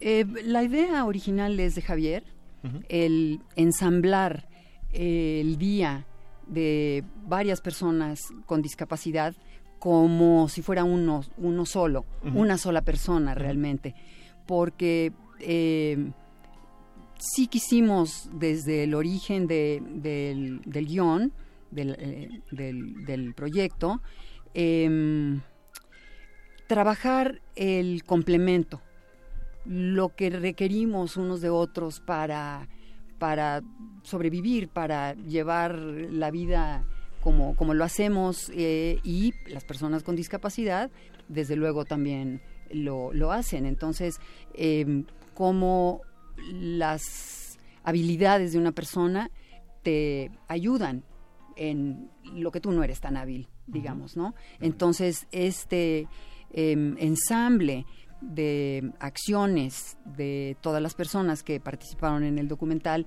nos permitió eh, mostrar esto que queríamos.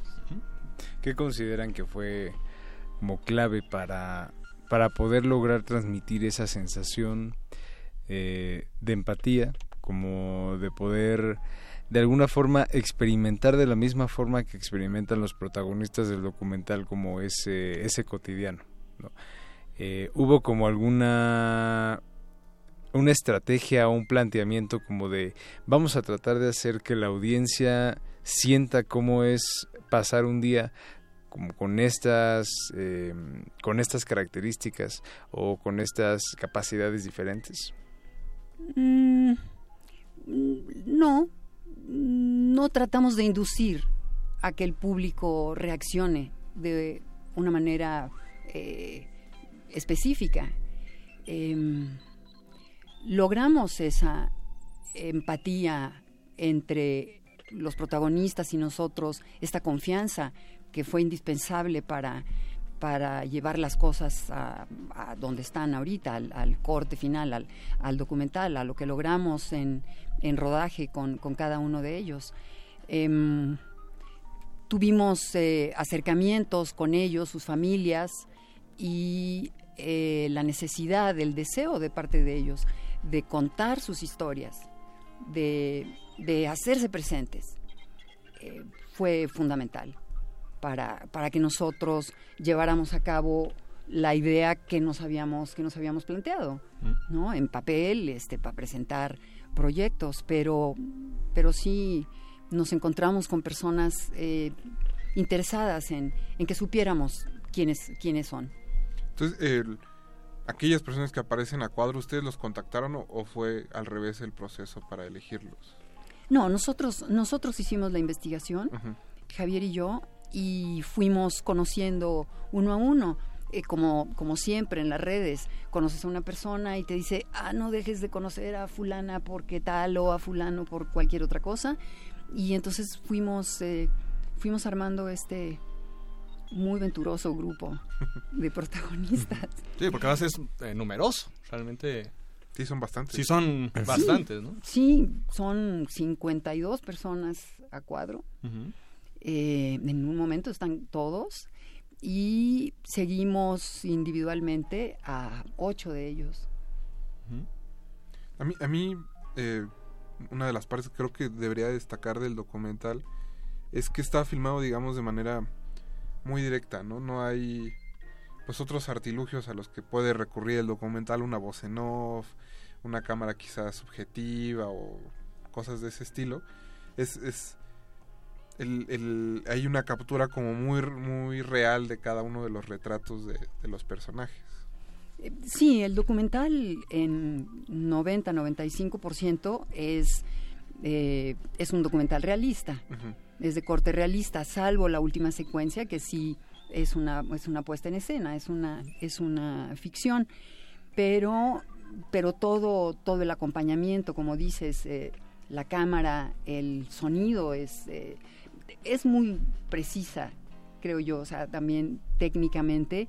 Nos encontramos con personas muy precisas en sus acciones, muy eh, disciplinados, eh, muy minuciosos. Entonces, eh, pues nosotros también, nuestra, nuestra apuesta, nuestro retrato es, es así, muy claro, muy preciso, muy presente. eh, ahí está, ¿no? Retratando. ¿Por qué fue que decidieron optar por este camino en especial, digamos? De la estética de la película. Eh, tú dices no hacer un reportaje. Sí, más, sí, sí, o eh, sea, decidir, digamos, poner la cámara y dejarlos expresarse libremente. ¿Tú dices no hacer eso? Ajá, bueno, o sea, ¿cómo, ¿por qué decidieron que la película se esté contada de esta forma? Eh, pues bueno, sí, es, es una pregunta que, digamos... O, senci- o- o desde un inicio des- ese era el plan. Desde un principio. Ah. Sí, sí, siempre, siempre fue eh, una cámara muy respetuosa, presente, sí. En algún momento hablamos hasta, incluso de estar nosotros en, en, eh, a cuadro, en la última, en la última secuencia. Eh, nos representa, digamos, a todos eh, los técnicos que hicimos la película, las personas que están en la última secuencia haciendo fotos y que, eh, que realmente hicieron el detrás de cámaras de toda la película. Entonces no nada más están como, como invitados a esa, a esa sesión, ¿no? De, sino sino eh, nos representaron como, como grupo de, de producción, como los cineastas que estábamos detrás haciendo la película. Chicos, pues, ¿qué les parece si escuchamos algo de música y regresamos para seguir platicando de la película? Vamos a escuchar Hot Chocolate, también de Tyler, the Creator, que es parte del soundtrack del Grinch, que es la música de esta noche. No se despeguen, recuerden que estamos en el 96.1 de radio. De.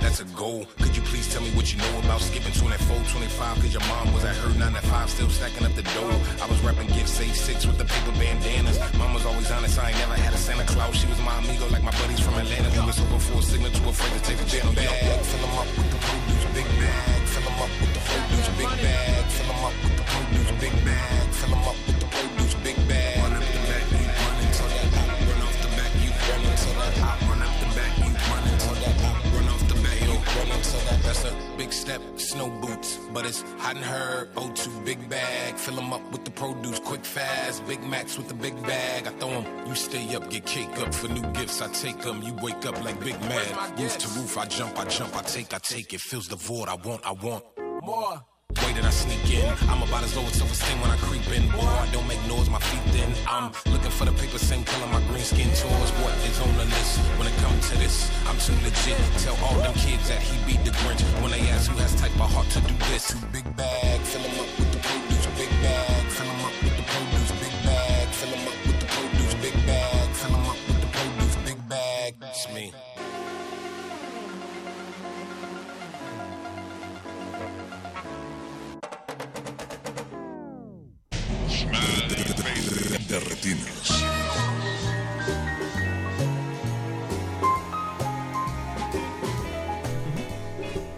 Vuelta en su cabina cinematográfica. Acabamos de escuchar Hot Chocolate y Big Back, las dos de Tyler the Creator y ambas parte del soundtrack de El Grinch. Alberto, creo que tenías una pregunta para nuestra Ah, invitada. perfecto. Sí, lo que es de que justo ahorita fuera del aire, mientras que escuchamos estas canciones del Grinch, pues eh, contamos también, por otro lado, pues uno de los eh, puntos importantes, cómo eh, una sociedad como la mexicana no está eh, preparada para convivir con alguien con alguna discapacidad.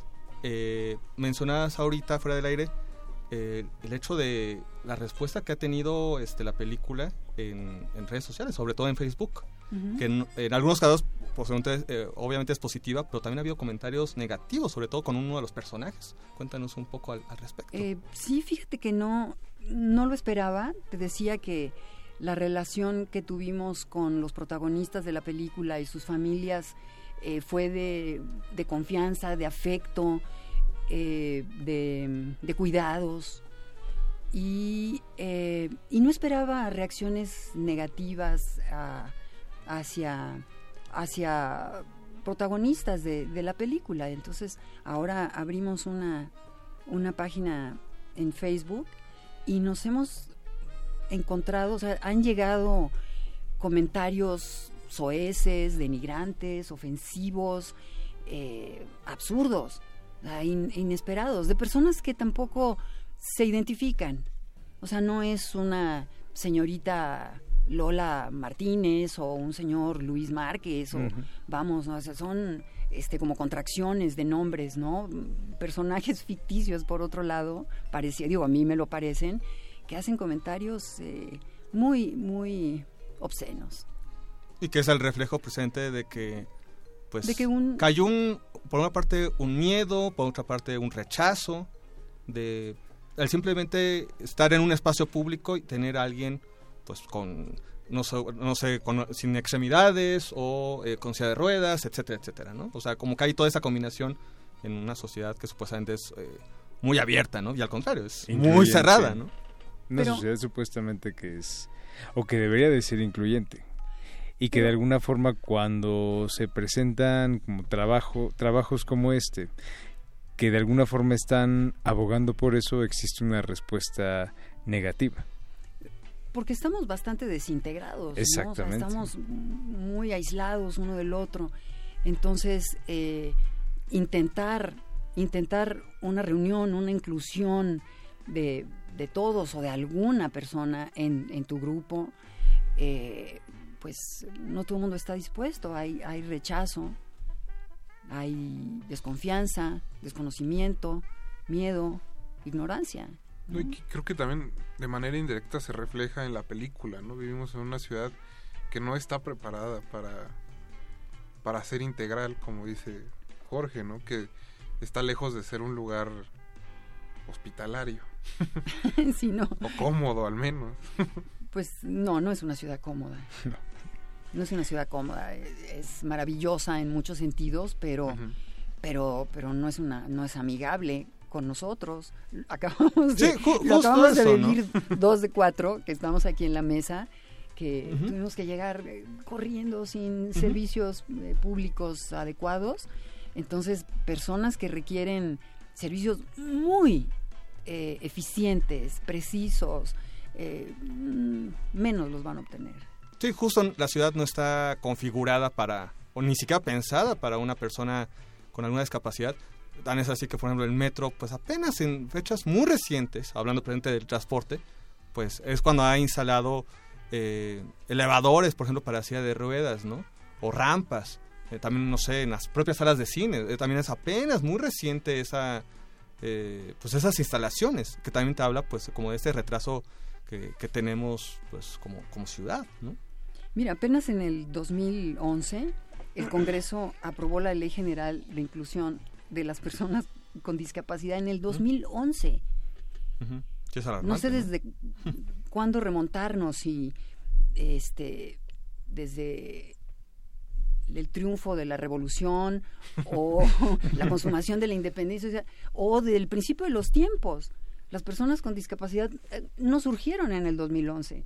Ujú. De pronto, hay, hay que reconocer que tienen derechos. O sea, del principio de los tiempos están Ujú. con nosotros. eh, Y 2011, nuestro Congreso ha reconocido esta, esta ley de derechos. ¿no? Y de repente que el hecho de que haya como reconocimiento de, de esos derechos eh, muchas veces conlleva tristemente como un recrudecimiento del estigma y, de, y del rechazo y del, y del tabú. Ahora pareciera que compartir el espacio público se convierte como en algo que es como muy difícil. Hay como eh, de repente se nota cierta molestia o cierta eh, cierto encono por el hecho de que por qué ahora tienen derechos, ahora por qué se está haciendo esto, es que esto me estorba a mí, esto me molesta a mí. Eh, una postura justamente como muy, muy egoísta y muy centrada en, en las necesidades personales y que no comparte una visión este, incluyente. Y que los avances que se están haciendo como en esa materia a nivel general y no solo para las personas con capacidades diferentes sino para cualquier este minoría social cultural eh, pues obviamente son avances muy muy mínimos pero que vaya de alguna forma creo que es importante que se vaya como conociendo el trabajo eh, y sobre todo el, las historias de las personas que están como atravesando esto, ¿no? Claro, lo que me parece que no reconocemos o no, no juntamos los, los puntos es que si un grupo no tiene los servicios adecuados que requiere, eh, tú tampoco los tienes. O sea, es- esa relación no la hacemos. Entonces, eh, si todos obtuviéramos los beneficios de- del Estado, de, de- de la administración de nuestros recursos adecuadamente, pues eh, pienso que todos estaríamos bastante más eh, integrados. Pero con que un grupo no, no tenga los, los servicios que requiere, los demás, eh, pues no estamos bien. ¿no? No, y creo que como dice Jorge, es, parece ser que de repente el, el garantizar libertades o seguridades para todos, en lugar de ser algo positivo, la gente lo toma como algo negativo y pues quizá vivimos como en, en la idea de que nada va a salir mal o de que nunca nos va a pasar algo, o no sé, salimos como con mucha seguridad a la calle y pues la- el, el problema es que justo como dicen no hay no hay acceso, ¿no? ¿Qué, qué podrían hacer los radioescuchas o aquellos que estén interesados como en ayudar o en cambiar las cosas para justo influir en eso? Mm, Pues pienso que a nivel personal, reconocer a las personas con discapacidad que, que estén cerca de ti, eh, que estén en tu camino durante el día, reconocerlas, eh, acercarte, ver si necesitan eh, que, que ayudes, que guíes, que acompañes. O sea, como pequeñitas acciones ¿no? que vayamos haciendo y, claro, incidir desde luego en los representantes, ¿no? De Sí, de, de legisladores. los legisladores, ¿no? Cargos de- ahora sí que cargos de elección pública. Pocas Eh, palabras. Alejandra, bueno, antes de, de terminar la entrevista, ¿dónde están proyectando el documental? ¿Dónde lo pueden ver los radioescuchas? En la Cineteca, estamos en la Cineteca Nacional, en el Cine Morelos en, en Cuernavaca. La próxima semana vamos a tener una proyección especial también en el IFAL y en nuestra, en nuestra página de Facebook, arroba potentiae, y en nuestra página web www.potentiae.mx estamos publicando constantemente las actividades de la película y los horarios y, y sedes en donde se está donde se está exhibiendo. Perfecto, pues Alejandra, muchas gracias por haber venido esta noche con nosotros y pues mucha suerte en las proyecciones que vienen del documental. Gracias a ustedes por el interés. Nosotros vamos a seguir escuchando el soundtrack de El Grinch. Perdón, Navarijo. No, al contrario, ha estado, ha estado bueno. ha estado bueno. Ahora toca eh, el turno de Big, Big Back. No, no, perdón, perdón. Lights On, que es Tyler the Creator con Santi Gold, una de las favoritas de Eduardo Luis, que es nuestro productor de esta noche. Ustedes no se despeguen, recuerden que estamos en Twitter como arroba R modulada y en Facebook como Resistencia Modulada. Regresamos. De retinas.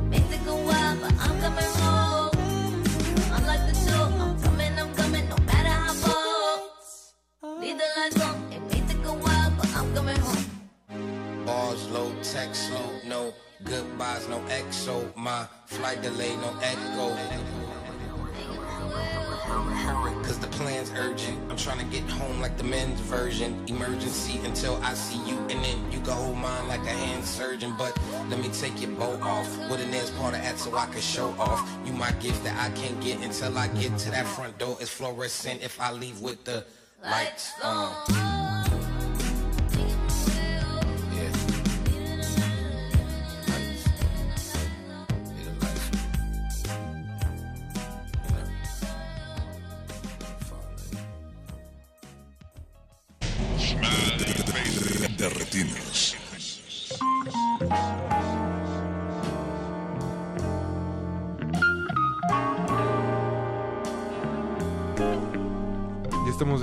En su programa favorito de cine, al menos en Resistencia Modulada.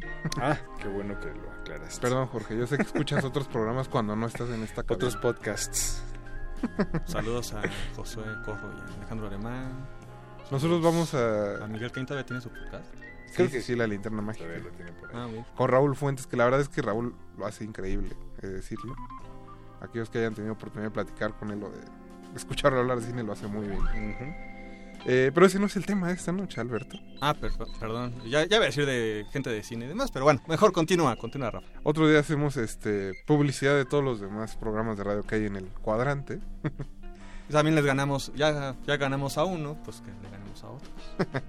Nosotros eh, pues vamos a seguir hablando de cine, en este caso de un curso que se llama Un día frente a la cámara con Eva Villaseñor y pues para platicar sobre él tenemos en la línea a Eva. Buenas noches Eva, ¿cómo estás? Hola, ¿cómo estás? Para aquellos que no hayan tenido oportunidad de ver el trabajo de Eva, bueno, es egresada del CCC, tiene eh, un documental que se llama Memoria Oculta y M, que imagino es el que ha tenido mayor difusión. Pero, espero no equivocarme, Eva. Sí, sí, sí. Este, bueno, los dos eh, han ido bien. Este, han estado, este, tuvieron eh, Memoria Oculta estuvo con Ambulante y ahora este, este M que se ganó el premio en Ambulante en Morelia, entonces también pues para los documentalistas estar en Ambulante es muy pues de los mejores premios que hay y mejor lugar para poderse mostrar su trabajo. Eso Entonces sí. sí, a los dos le ha ido bastante bien. Pues Eva, cuéntanos un poco de qué se trata un día frente a la cámara, que suena bastante intensivo de entrada. Un día frente a la cámara, bueno, pues eh, mm, es un proyecto que tienen en Arte 7 de, de llevar un director. Este, y en mi caso, este, yo voy a hablar un poco de los met- bueno, voy a contarles un poco los métodos que yo he aprendido en el camino para dirigir actores. Ya he hecho cuatro cortometrajes de dirección, este, que están libres en Vimeo, en mi Vimeo, que es Eva Villaseñor, ahí lo pueden encontrar. Y este y he tenido acercamiento con tanto con actores como no actores. Entonces pues este este taller está como más dirigido hacia gente que va hacia rumbo a la actuación está interesada en la actuación y este y pues bueno vamos a hacer algunos ejercicios. Es 10 de la mañana a 5 de la tarde en en Arte 7 que es calle Vicente García Torres 120 ahí en Coyoacán para que le caigan. Todavía hay lugares Y bueno, Eva, ¿cuál crees que sea el reto precisamente de, de recibir un curso de actuación pues en un día?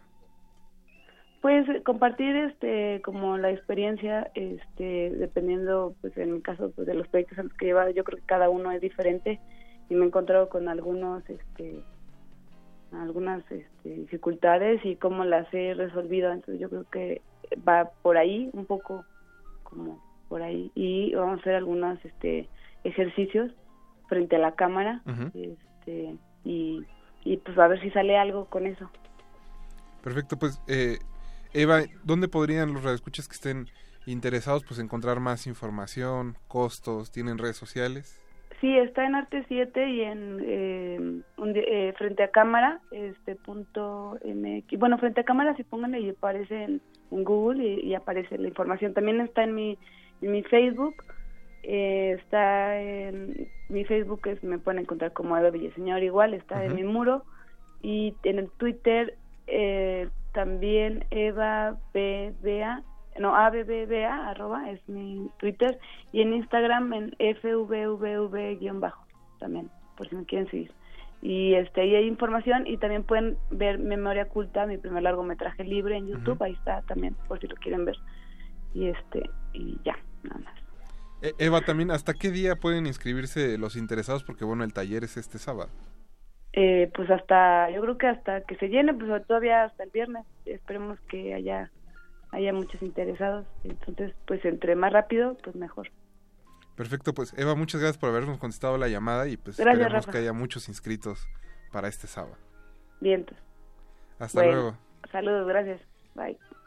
Pues recuerden que pueden eh, checar el, el taller, será este sábado, de 10 de la mañana a 5 de la tarde. Es en Arte 7 ce- eh, en la Ciudad de México.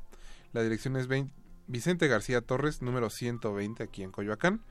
Y pues si alguien quiere eh, informes, el teléfono al que se pueden poner en contacto es el 5545 25 55 52. Les repito el número porque tiene muchos cinco.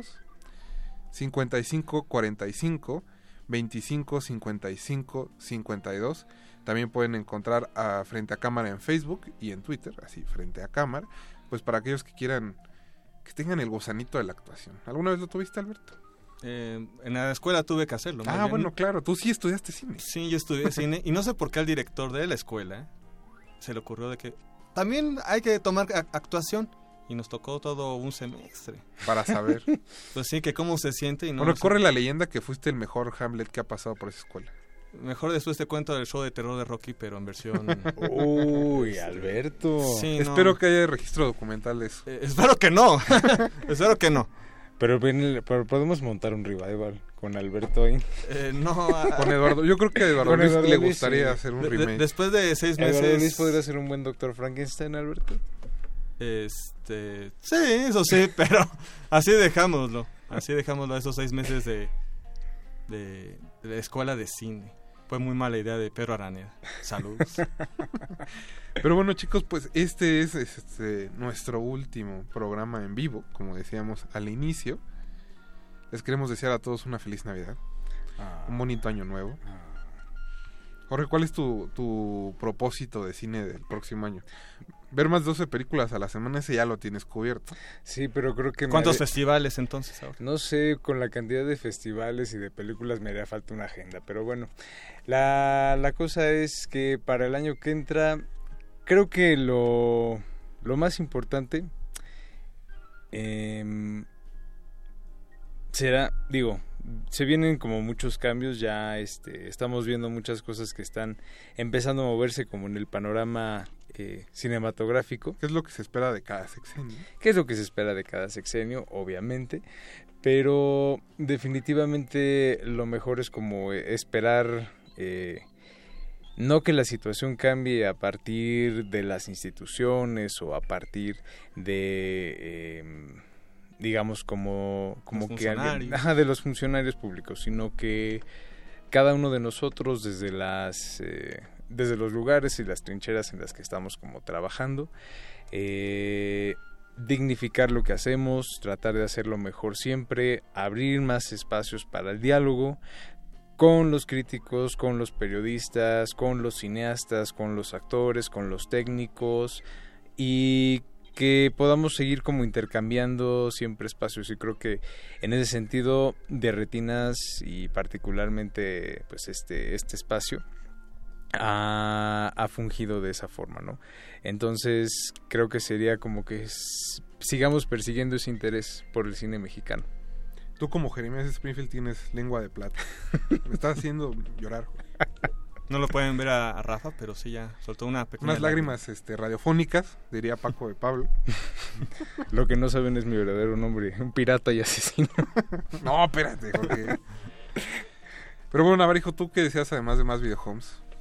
No. Tal vez uno de Sergio Mayer, ahorita que esté en función, estaría muy Sergio bien. Mayer, pues yo deseo Es nuestro bien- propósito para el año que Yo entra. deseo más bien que venga aquí el programa. Si nos de- está escuchando el señor legislador, es, es muy buena onda y una propuesta muy seria. Sí. Lo estamos invitando a, a hablar, Sí. hacer O sea una retrospectiva de, Eso su, de su trabajo. sería el frente a la primer, pro- eh, el primer propósito, que sí venga. Eh, no es broma, no es la chacota. Juramos que no vamos a poner canciones de Garibaldi. Ah, bueno, eso No. igual y sí, porque también hay una película No, que no, no, pero sí, sí, pero, no vamos a poner las canciones. pero bueno, más eh, pero bueno, también hay corridos de las películas videohomeras que, que él ha protagonizado, entonces se puede eh, rescatar ahí el playlist. Pero sí, se- será una buena invitación, este, de una manera, pues aquí aprovechando el micrófono abierto, pues invitar a Sergio Mayer a, hablar pues de cine, por una parte de lo que él protagonizó, y por otro lado, bueno, pues a ver cuáles son sus, sus propuestas también, más allá de lo que mencionas. O de las fotos, ¿no? Porque han ido todos los festivales, pero que se vea.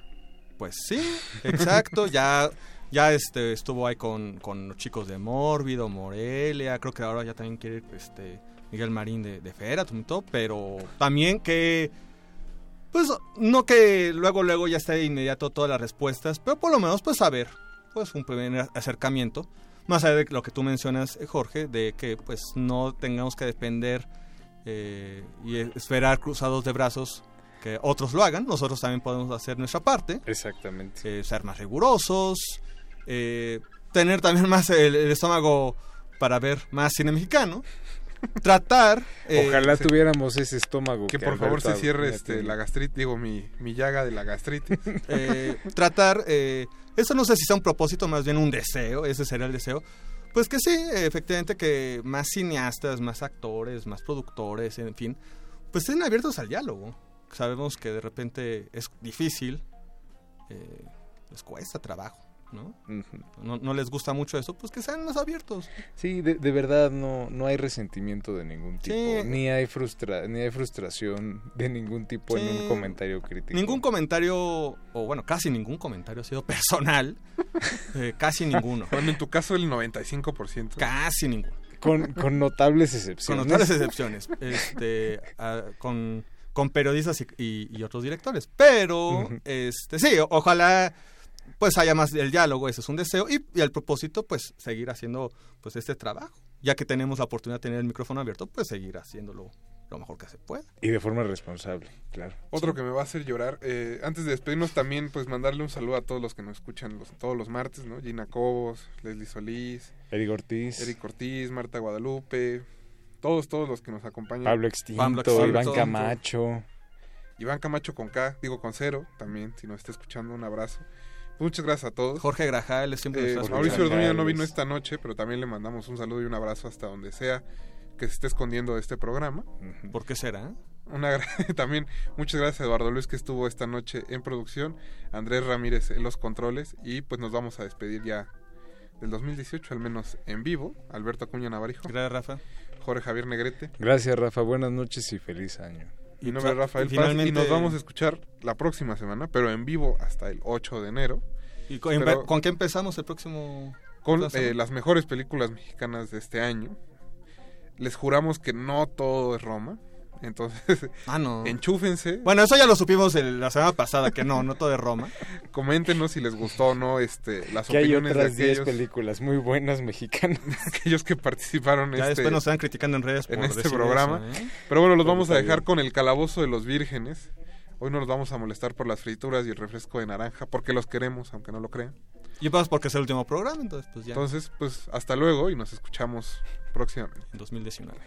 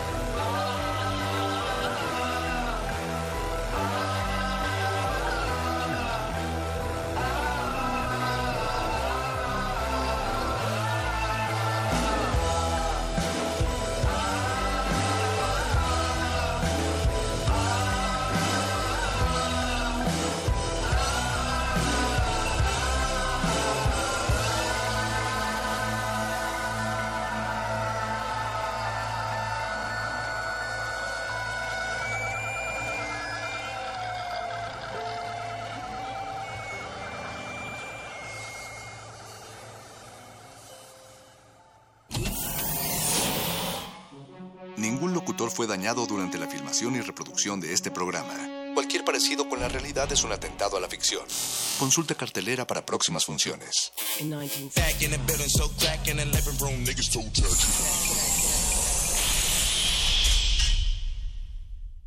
Resistencia modulada.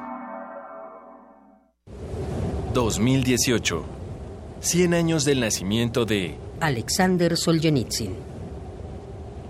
En los campos, Sujov recordaba alguna vez lo que solían comer en el pueblo. Patatas, sartenes llenas de ellas, puré, a ollas enteras y antes aún, carne en buenos trozos. Y sobre todo eso, atiborrándose de leche hasta reventar. Hay que comer con todo el pensamiento dedicado a la comida. Asimismo, como ahora comes este pequeño bocado, estrujándolo con la lengua y chupándolo en el carrillo, Qué aromático te parece ese pan negro y mojado que Sujov lleva comiendo desde hace ocho años, quizá aún un noveno año más. Un día en la vida de Iván Denisovich. Fragmento. Alexander Solzhenitsyn. 96.1 de FM. Radio UNAM. Experiencia sonora. Luisa, ¿tú eres la que canta el burrito sabanero? Claro que sí, Juana Inés. Primer movimiento presenta La Hora del Aficionado. Manda tu villancico favorito o aquel que te salga menos feo al correo primermovimientounam.gmail.com antes del jueves 13 de diciembre para que sea transmitido el viernes 14 de diciembre. Tuki, tuki, tuki, tuki. Tuki, tuki, tuki, ta. Vuélvete una superestrella. De Belén, en primer movimiento.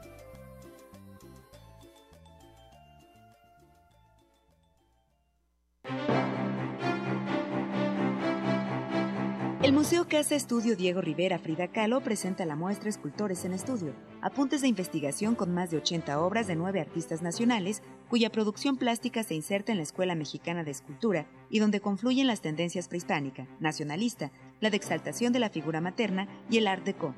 La exposición Escultores en Estudio, apuntes de investigación está abierta en el Museo Casa Estudio Diego Rivera Frida Kahlo.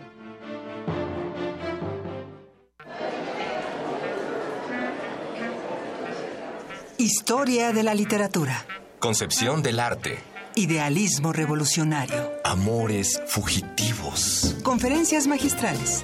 Creadores escénicos. Descontentos sociales. Clases inolvidables. En más de 100 años, ¿Cuántos recuerdos no han circulado por los pasillos de la Facultad de Filosofía y Letras?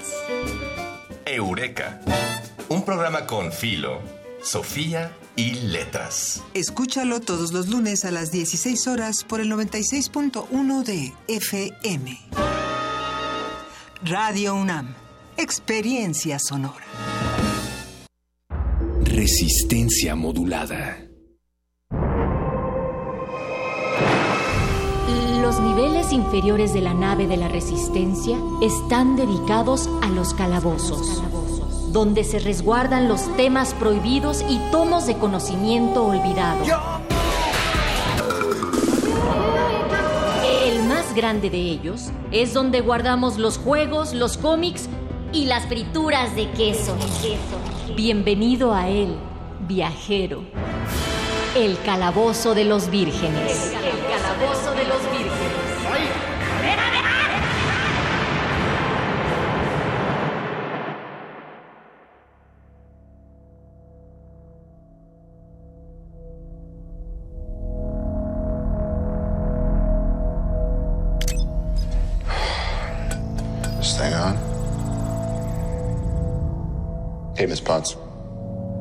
Find this recording, don't feel bad about this.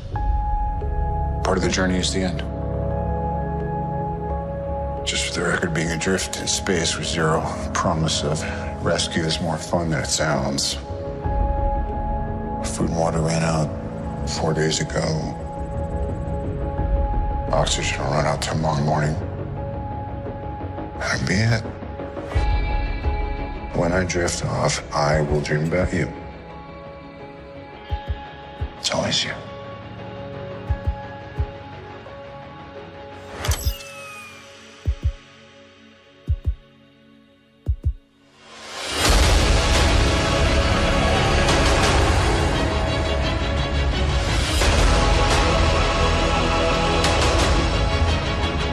Thanos did exactly what he said he was going to do. He wiped out 50% of all living creatures.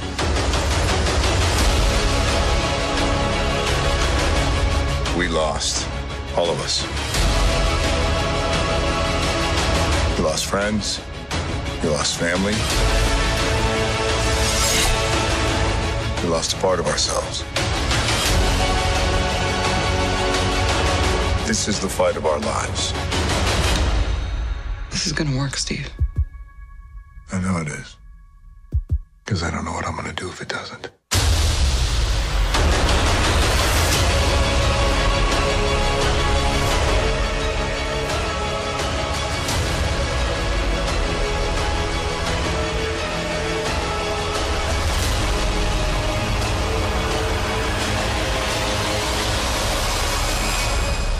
Uh, this is Scott Lang. We met a few years ago at the airport in Germany. I got really big. Is this an old message? Ant-Man? Ant-Man, I know you know, I know you know that. It's the front door. That's me. Can you buzz me in?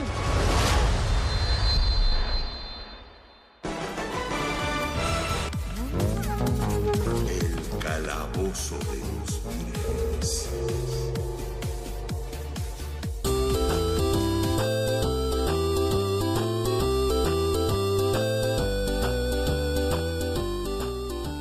vírgenes. Diez de la noche con 7 minutos exactamente del 11 de diciembre y está iniciando nuestra última, así es, damas y caballeros, nuestra última transmisión en vivo del Calabozo de los Vírgenes de Resistencia Modulada. Ya abrimos la puerta y los dejamos descender hasta este sótano de la Resistencia donde ya pusimos nuestras guirnaldas, nuestros gorritos de pico, porque ya estamos en nuestra celebración de Año Nuevo debido a que el resto de nuestros programas van a ir grabados. Pero por ahora seguimos en vivo en el 96.1 de FM o estamos en la transmisión de Facebook Live en Resistencia Modulada. Ahí pueden pueden checarnos. Otra vez no hay escenografía, ya, ya nos acomodaremos el, el próximo año, se los, se los juro. Pero pueden todavía compartir este video para que lo vea más gente y vean a estos ñoñazos que tenemos esta noche en la mesa de honor. Está el sanador sonoro Paquito de Paburo. Muy buenas noches. Ya listo, Paquito. Estoy listo para el adiós. Además, eh, para el adiós. Ay, qué bonito. Y aparte, Paquito está, nos está ayudando. Él tiene. ¿Cuál es el Twitter, Paco? Donde pueden escribirnos. Arroba R modulada, ahí estamos recibiendo sus. ¿Qué sus clase de mensaje, Paco? Pues, por ejemplo, eh, Pablo Extinto nos dice que, que soltemos los dados y, y que narremos la partida. Bueno, eso te lo dice a ti. Órale, qué chido. Master. Órale, ya llegas. Ya. Ahora sí vamos a grabarnos. En, en vacaciones ya nos veremos para jugar rol y nos vamos a grabar para que Pablo. Extinto creo que es la primera vez que nos escucha, ¿no? Bienvenido al Calabozo de los Vírgenes. Sí, creo que e- e igual y apenas va conociendo resistencia modulada. Qué bueno que se anima. Ojalá escuches algo que te late, Pablo. También está nuestro explorador gráfico. Ya eh, está muy ecuánime, creo que tiene mucho que decir esta noche. Nuestro querido Gabo Pérez. ¿Qué Bienvenido, tal? Gabo. Buenas noches a todos. Qué gusto, qué gusto verte acá, Gabo. Gracias, sí, siempre es un gusto Me, vernos. me late tu, tu nuevo look eh, de Red Dead Redemption. Ah, sí, 100%. Fascinante. Sí. Ahorita, vean, Gabo. Mira, que- por puro estilo del... Es, es- es el modo en el que... Por eso uno envidia que no le crezca el bigote. Y otro al que no le crece nada de vello facial. Es nuestro berserker metalero, el perro muchacho. Hola, en alguna época eso fue una ventaja. ¿Y ya no? Eh, parece que no, pero las cosas siempre cambian. Tienen que saber que el perro muchacho viene ligeramente derrotado porque le gané 11 peleas de 13 en el Street Fighter. Pero te di batalla al final. Sí, sí, luego ya agarraste, ya remontaste. Nos vemos en Marvel contra Capcom. Va, perro. Taco También Game. lo vamos, también lo vamos a grabar y vamos a invitar a los de Taco Game para todo eso. Y saliendo de, de las vallas guadalupanas, llegando rayando de la peregrinación, está nuestro pangolín de la fuerza. El bofe es Víctor Adrián García. La fuerza es fuerte conmigo y yo soy fuerte con la fuerza. Buenas noches a Ah, mira. todos. O sea, cerraste los ojos y aceleraste. Exactamente, me desvanecí y pude llegar hasta acá en tiempo y forma. Deberías de ver. No lo hagan. No lo hagan, por favor. Ustedes no lo hagan. Eh, ya tenemos comentarios. Ya Are Flores reconoció que nuestro audio de introducción fue, fue este, este tráiler que a todos nos hizo gritar, principalmente a nuestro productor Oscar El Voice, que está del otro lado del vidrio, que es el tráiler de Avengers Endgame, que ya nos hizo sacar un chorro de cosas y ya lo tocaremos en algún momento de este programa que vamos a dedicar a lo que esperamos de 2019. Ustedes díganos qué es lo que saben que va a llegar en 2019 y que ya se les cuecen las habas. Y si no fuera por las vacaciones, les gustaría que ya llegara ese nuevo año. Milka Nava nos manda saludos. También eh, Eduardo Álvarez Cordero dice presente. Saludamos a Alejandro Rodríguez y a Jimena San, que ya también están conectados. Ya llegamos a 15 mil personas. Compartan el video en su Facebook para que nos vean. Saludos al perrito muchacho, dice Jimena San. O sea, ¿ves? Le, le valemos Hola. todos los demás. O sea, eh, vamos a hacer eh, el perro muchacho presenta el perro El muchacho y- calabozo. y, Pepsi presentan el calabozo Si tuviera mi programa pondría heavy metal y sería los viernes a las 8 de la noche en el 96.1 de FM. y se llamaría Metálisis Probablemente. Sí, Qué nombre por- tan ridículo. Por si tienen ganas para que escuchen el último Metálisis en vivo del año también. ¿O vas a venir en vacaciones, perro? Eh, no, se Ah, quedaron bueno. grabados desafortunadamente. Muy bien, muy bien. ¿Han, han notado cómo Metálisis siempre logra me- meterse en la conversación de dentro del calabozo de los vírgenes. Yo pero no te- no- no entiendo por qué lo- Pero nunca el calabozo.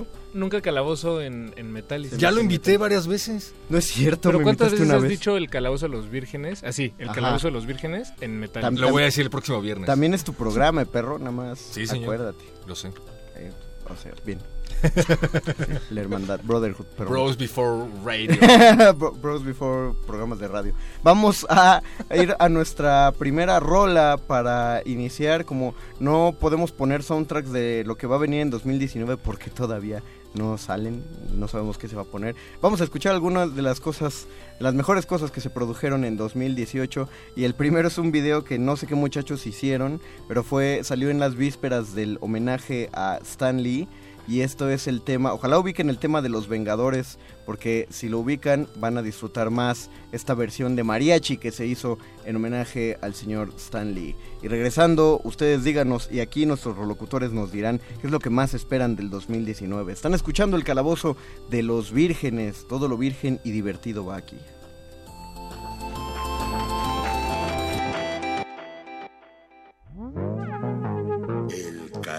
Calabozo de los vírgenes.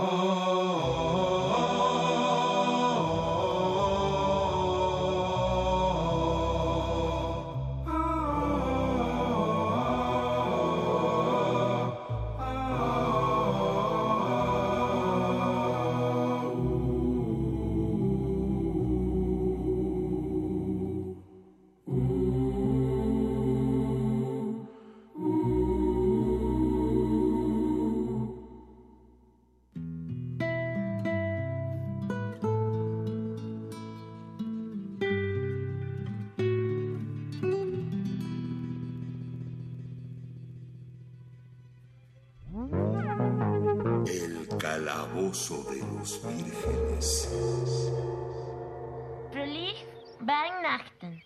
Eso es Feliz Navidad en alemán. En Alemania, el sirviente de Santa, Ruprecht, da regalos a los niños buenos y varas para azotar a los padres de los malos. malos.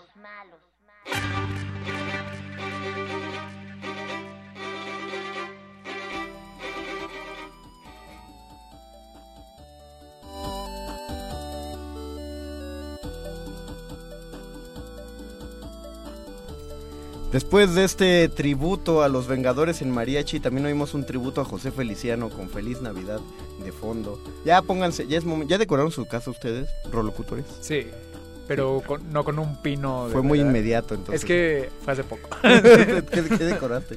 Eh, pues en realidad puse unas lucecitas que encontré por ahí y un pinito de limón, de esos, bueno, de... ¿Cómo se llama? Sí, los chiquititos, ¿no? Sí, Los exacto, naturales. sí. Pino de Navidad, Gabo. se llama. ¿Qué, qué hay en, qué hay en la casa de un metalero en Navidad, perro? Yo tengo que admitir que una de las grandes ventajas de estar solo es que no tengo que poner absolutamente nada. Odio levantar adornos de Navidad. ¿Pero Lo por qué, perro? Por Dios. Odio tener que estar metiendo cosas en cajas. Odio estar desenredando Bueno, series. sí. Suficiente tengo con desenredar mis audífonos a diario. Bueno, ya no te voy a molestar porque... Tengo muchas ganas de poner un árbol de Halloween. Ah, ¿Los han pero visto? hasta Halloween. No, ¿por qué? Los puedo tener todo el año. Ah, bueno, pues sí. Hay gente que no quita su árbol de Navidad todo el año. También es padre. Entonces, Hay tú- tiendas de Navidad tú- todo el año. tú- tú lo que quieres es un árbol en tu casa.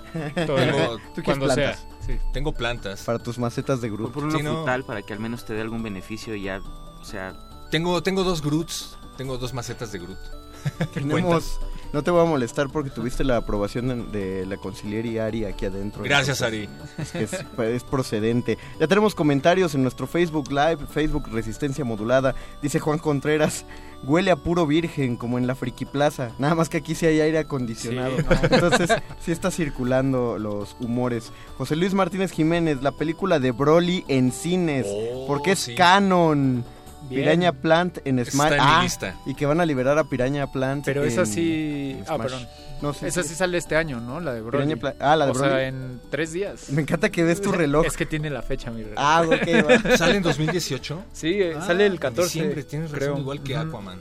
Igual que Aquaman. Sí, También. yo tengo muchas ¿Qué? expectativas de esa película ¿De porque la Aquaman? hicieron en... O de Aquaman sale este, este mes. Pero ¿cuál es la que tienes expectativas. Aquaman o Broly? Ambas, pero Broly me gusta mucho la idea de que hayan escuchado las peticiones de los nostálgicos y la vayan a hacer ¿Sabes? old school.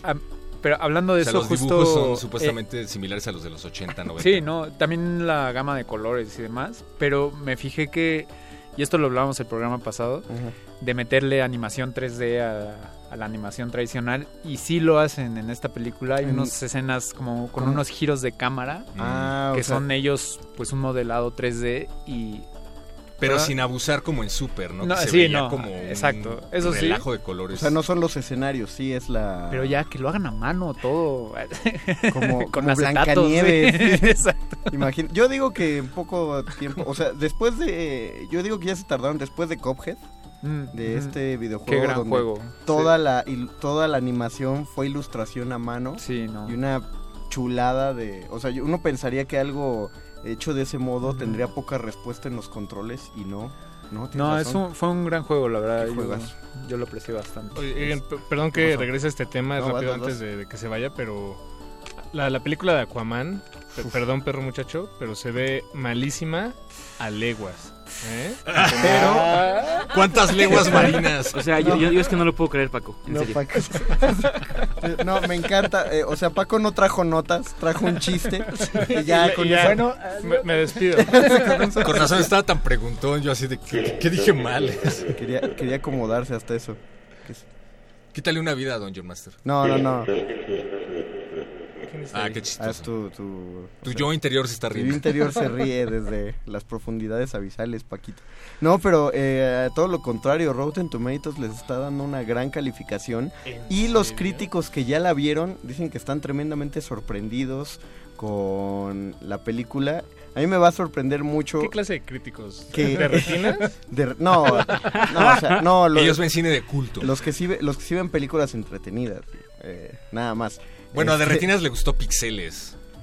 Ya, con, e- con eso, con eso es, todo. Ahorita va a venir Rafa Paz a, a, a irrumpir en la cabina de ¿O ya no? estamos. ¿O no? ¿O no? Yo acabo de leer una nota eh, que dice que Jason Momoa se inspira en canciones de heavy metal para crear sus personajes y para hacer a Aquaman se inspiró en música de Tool. ¿En serio? Así, en A mí, serio. a mí me va a parecer muy sorprendente que la ¿Tú lo película que rescate el universo cinematográfico de DC sea la del superhéroe más menospreciado de todo su universo. Pero sea la de. Aquaman. ¿Pero crees que la rescate? Sí. ¿Sí? O sea, si, si de verdad está como dicen los críticos y le va bien en taquilla, Shazam va a caer en blandito y ya se van a hacer de Batman, se va a hacer la segunda de Men of Steel y se van a ir de lleno con Gotham Sirens y ya van a dejar crecer el DC Universe. Oye, y si está muy eh, infravalorado Aquaman, es parte de la Justice League, ¿no? Sí, pero de todas formas sigue, o sea, todo el mundo sigue diciendo que es el que habla con los peces. Ajá, y es que esta versión de Pero Aquaman no es mentira, es- ¿no? O sea, sí habla con los peces. Acuatelepatía, Gabo, no, Pues no, comunicación. no puede- es como dicen, no puedes hablar con un pez, no tiene cerebro para hablar. O sea, más bien manipula su comportamiento. Es como... O el pez es demasiado Pero inteligente. hablando de DC hacia el futuro, digo, ya lo habíamos mencionado antes también, pero Teen Titans me he echado un par de cosas ahí y no sé, ojalá ojalá mejore, quiero que mejore. A mí me habían dicho que, no la he visto, pero a mí me habían dicho que estaba mejor de lo que parecía. Eh, ajá, eh, está mejor de lo que pensaba cuando vi el tráiler, que válgame Dios. Estamos hablando de la serie de Sí, la que todo el mundo Sí, estaba quejando. Ah, Titans. ok. Titan, sí. Eh, no sé, no, no me acaba de convencer y No, tú- me molesta. También eres de un gusto muy exquisito, Gabo. Pues ya ves. Sí. No, está bien, está bien, o sea, está, está chido. Me gusta tu exigencia. Eh, Juan Jesús eh, Morenchet nos manda saludos. Saludos, te mandamos de vuelta. Y pregunta Alejandro Rodríguez, tu hermano, ¿qué opinan del próximo episodio de Star Wars? Conozco mucha gente que ya le da igual, no les emociona, es una lástima. Sí hay ya cierto cierto miedo de los próximos episodios de Star Wars. Pues es el noveno, ¿no? Sí, el noveno, de hecho, es de las grandes, grandes cosas que se esperan para el próximo año, la, la conclusión de lo que sería la primera etapa de, de la saga de Star Wars bajo el mando de Disney. Digo la, la, la conclusión de la primera etapa porque no sabemos exactamente qué, Sí qué va, a más haber, va a ocurrir. sí va a haber episodio hasta el 12. Yo creo que hasta el 15, pero el punto es que en realidad, si recordamos cuando George Lucas planificó eh, sus películas, él había dicho que solo llegaban hasta la 9. Por lo tanto, eh, en teoría, este sería como el final de la saga como George Lucas la concibió, aunque sabemos que ya el episodio 7 fue totalmente anti-Lucas en muchos Sí, ya sentidos. fue muy, muy. Pero eh, de todas formas, pues es de las cosas que se esperan. Y yo, aunque sí tengo cierta zozobra, porque el episodio 8 para mí fue un poco incómodo, aún así, la verdad es que sí, como una, una, una, un adolescente ansioso, estoy esperando que llegue el episodio 9. Y seguramente haré fila para la función de medianoche y estaré ahí comprando Bien. coleccionables, Ah, sí, sí. como Ah, debe eh, de ser. Espera, eh, en- en- estábamos en, en un sabroso lugar de tacos y videojuegos. Mandamos un saludo al Taco Game que los tendremos aquí, pero muchacho y yo. Y le conté algo que espero que no sea mentira, pero desmiéntelo al aire, al aire, Víctor. ¿Tú te has ido a ver una película de Harry Potter o a comprar uno de los libros de Harry Potter estrenado con uniforme de Hogwarts? No, por una razón muy sencilla que, que no me avergüenza decir al aire, no tengo uniforme de Hogwarts. Ah, o sea, Eh, pero si lo tuvieras, sí lo Si te harías. regalan, ¿no te lo pones? O sea, si lo tuviera, vendría aquí con uniforme de Hogwarts. Ah, bien, bien. o sea, esa pregunta ni se pregunta. De hecho, también estoy buscando la chance de tener un uniforme de Jedi, por supuesto. Po- porque hasta ahora creo que estoy empezando a perderle el miedo un poco a eso de la, ¿no? Sí, es que hoy en la mañana en el Metrobús vi a un chavo que se subió con uniforme de Hogwarts. Al principio no lo creí hasta que le vi la varita. Eh, y entonces la le dije Conde, la traía de seguramente... fuera. La traía de fuera. La traía de ¿Qué? fuera. ¿Qué, qué mal gusto, ¿eh? Qué mal Entonces, gusto, en justo le dije a Conde, lo, lo que le traté de decir es que probablemente iba a una reunión, a una convención, y no, me dijo que es de lo más normal que haya gente. Sí, hay gente que va a... Como a- yo que me pongo playeras de bandas de heavy Exactamente, metal perro. Exacto, justo es lo que te iba a decir, que o sea, así como tú vas por la vida con tus playeras de heavy metal de grupos que nadie conoce, pues así la gente va con su Más, uniforme. más pena traer una playera de la América. O sea, si lo piensas así. Arriba las águilas. Ah. Sí. Yo ¿Una playera de Netflix?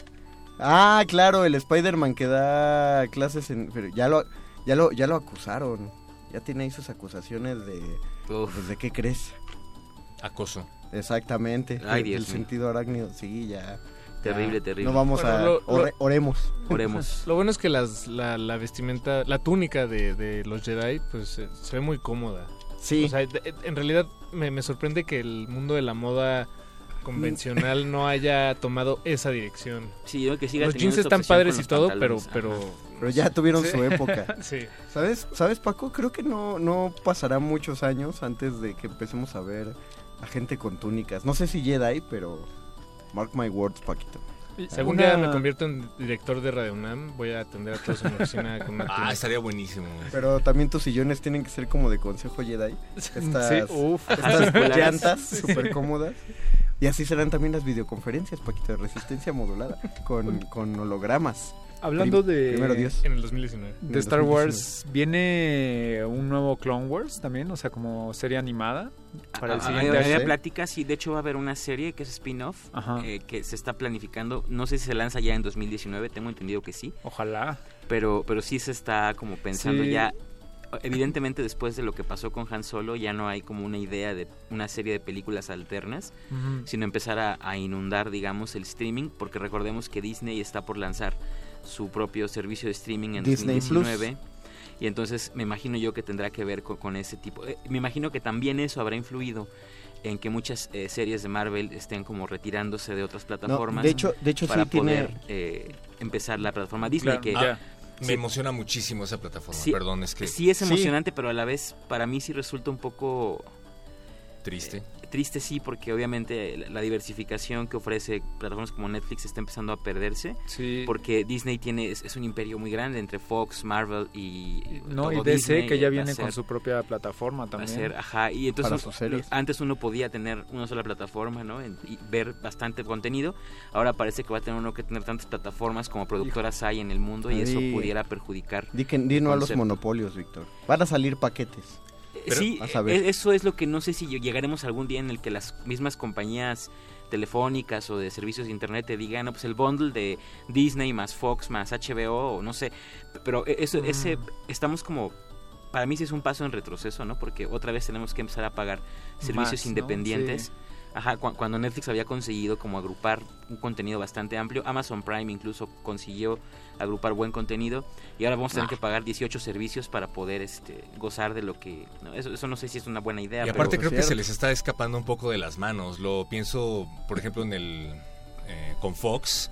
Cada vez que quieres ver The Walking Dead en tiempo real en la transmisión en vivo, no importa que tengas Fox o no, no importa que tengas un servicio de cable en donde tengas Fox, sino que además tienes que pagar el servicio de Fox que funge como Netflix para que veas la primicia y es como Mm, sí. eh, ¿Por qué demonios tengo que pagar Fox dos veces para ver The Walking Dead si ya lo estoy pagando en mi servicio de cablevisión? Pero va a ser interesante ver cómo le hacen la competencia a Netflix. Yo todavía tengo la esperanza de que series como Daredevil o Jessica Jones sean retomadas por las plataformas de Disney. Pues sí, de hecho dicen que una de las razones principales por las que ya cancelaron Iron Fist, Luke Cage y Daredevil es porque Disney quiere retomarlas, pero enteramente bajo su control. Mm. Ojalá. Quién sabe si, por ejemplo, si vuelven a hacer Daredevil, si sea la cuarta temporada. con O una primera nueva, ¿no? O una primera nueva, o hacen a los pequeños Defenders, como suelen hacer. Habrá que, ese es el aunque lo digas Defenders de, Babies. aunque lo digas de broma a mí una de las cosas que me preocupan es el tono que le darán a este tipo de contenidos porque si algo caracterizaba a Daredevil era justamente la oscuridad, la búsqueda de que encajara en un mundo supuestamente real y que se desapegaba un poco de las películas de Sí. Marvel de Disney en el cine que eran más para la familia, entonces si las retoman me gustaría que lo hicieran con el tono que se le dio al principio y eso lo veo difícil. Creo que Netflix representaba un poco eso, ¿no? Para, para Marvel, un- una oportunidad de, de ver las historias contadas de una forma mucho menos complaciente e infantiloide. Digo, no, no es que sea malo estrictamente, pero para quienes disfrutamos, por ejemplo, de, superhéroes en las visiones que tuvo en algún momento Christopher Nolan y cosas así, pues de pronto se va a extrañar que, Disney se apodere del control de todo. Ahora sí, prácticamente ya no habrá quien ponga versiones adicionales o quien ponga una óptica distinta.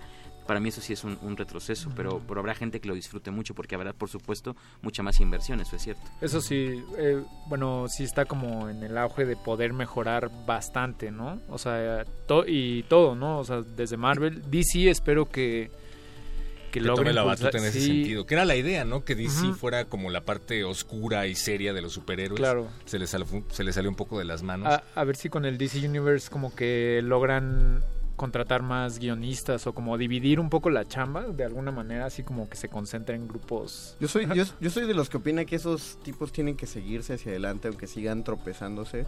O sea, tú, uno, ahorita que estoy repitiendo las de Marvel y si uno se avienta los maratones, uno ve las primeras de Marvel y, y están chafonas todavía. O sea, si tienen Pues era una fórmula muy convencional. La, la primera de Thor, por ejemplo, es, o sea, está, está bien, no está al grado de, de la segunda, que es como, está mejorcito. aunque otros opinen lo contrario, o de Thor Ragnarok, que es calificada como la más graciosa de todo el universo de Marvel. O Sí. sea, fueron, fueron aprendiendo a hacerlas bien, entonces por eso también le tengo esperanza a Aquaman, y creo que después de haber, de haber metido la pata ya con Men of Steel, Batman contra Superman, Escuadrón Suicida, La Liga ¿Ya de lo la admites? Yo- no, o sea, Ok, sí, ok. metieron la pata, claro, no está a la altura, o sea, me, me guío con los números, yo seguiré defendiendo que son buenas. Pero pues tienen a Wonder Woman como un excelente acierto de ese universo. Sí. Y si Se Aquaman viene va por lo mismo, entonces vamos a ir recios sobre la película de Flash y sobre la de Cyborg. Y, y me gustaría que, como dices, que aprendieran de sus errores, pero que trataran de seguir con la misma línea y que no quisieran imitar eh, a la competencia. Exacto. Y lo digo porque James Gunn parece que va a ser contratado, dicen, para escribir la segunda parte de Suicide Squad. Sí. Y parece que Shazam va a tener este tono deadpoolesco, buena onda, que No, igual y... no tan Deadpoolesco, yo creo. O sea, sí es más graciosón, más chiste, pero no, no al grado de Deadpool. Ojalá. Deadpool se cuece aparte, por suerte. Y es y, y qué chido que va a salir la, la- el especial navideño de Deadpool. Ah, es sí, verdad, que todos ¿Cuándo va a esperamos. salir? ver. En Pues diciembre, en digo, diciembre, en- manito, en esta Navidad. Navidad, supongo. Alejandro Rodríguez Castillo dice, yo quiero la próxima de Animales Fantásticos. Y hay que esperar dos años. ¿Dos años para...? Sí, dos años. Eh, eh, fíjate que volteó me- el embajador de Harry Potter, a ver si es. Sí, me, me emociona menos esa de Animales Fantásticos que el episodio 9 de Star Wars y eso después del episodio 8 es mucho decir. Pero, pero sí, en serio. ¿Ya viste la 2? ¿Animales Fantásticos 2? Ajá. Claro, sí. ¿Y Fuiste a la premier. Sí, sí, fue, ¿Fuiste a fue, la premier y todo? fue, fue te- terrible, terrible por muchos lados, pero... ¿De veras? Sí, el canon lo echaron al... Yo sé que eso no es tan importante, pero hay cosas que no se pueden hacer como contradecir tu misma... El canon es el narrativa, canon. ¿no? sí. Ahí le hablan a los caballeros del Zodiaco. Gabo Pérez 2018. Sí.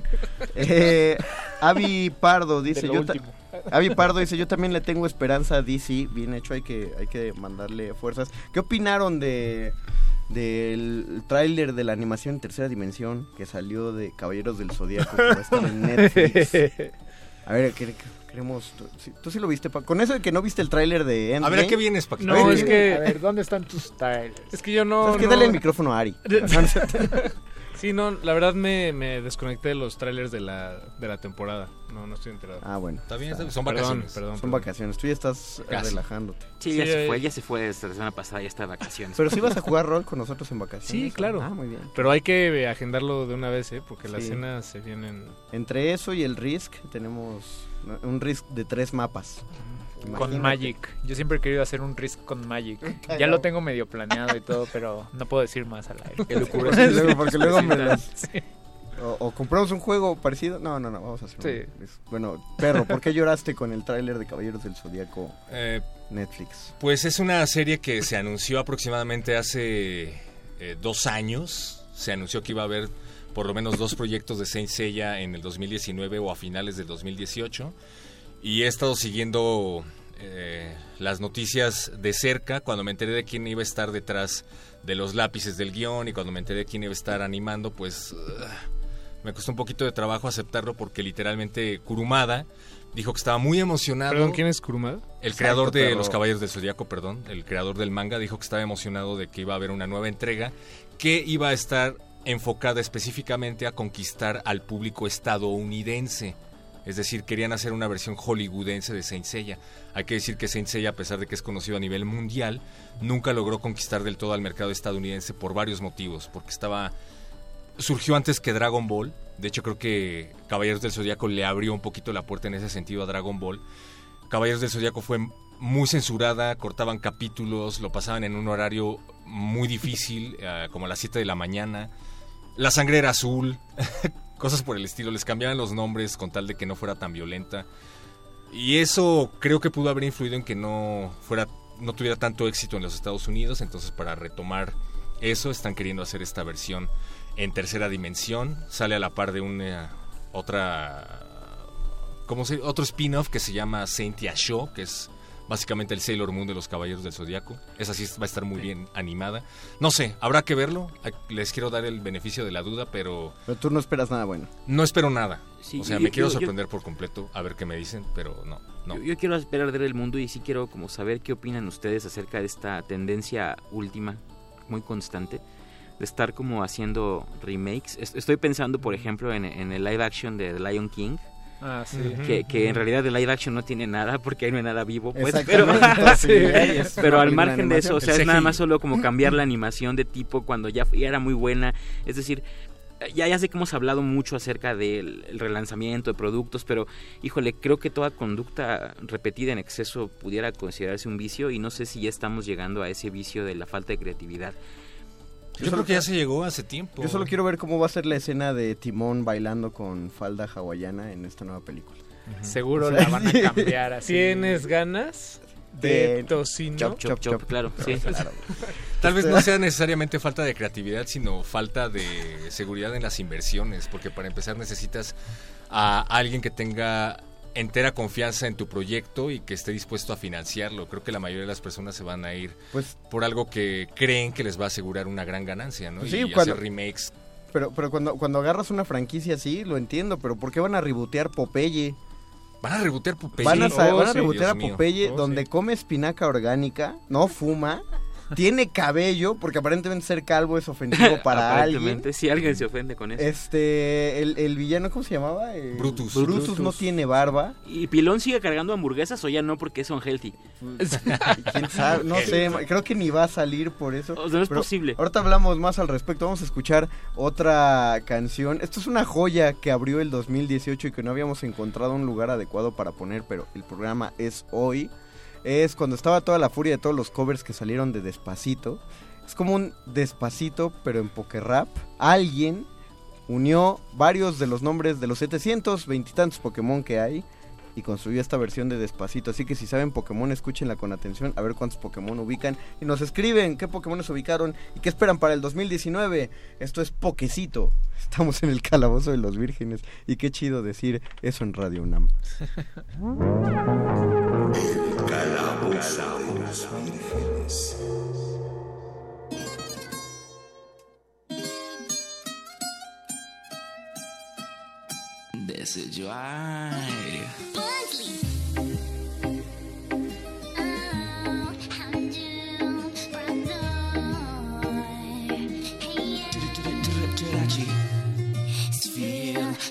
För ett röstat i tangalej Tepe kingulugi yabatoi. Sabla. Vi sakavana krayogan roserade Mamos wine kibola numpeloi. Oh, oh, oh. Cielulele chiar vorbea me tang Metapază vibe așa los Kangaskhan Solo sus mușană chiar am do. Oh yeah, sag Sag va a cavali anche flum yan mag Tutto dam so wano verso quen yan mask Vitli per tortel scole pica buto Lucaria Filo luna trancia meno jeans del trio Silex asha a pulion adino Digli wishy washy hima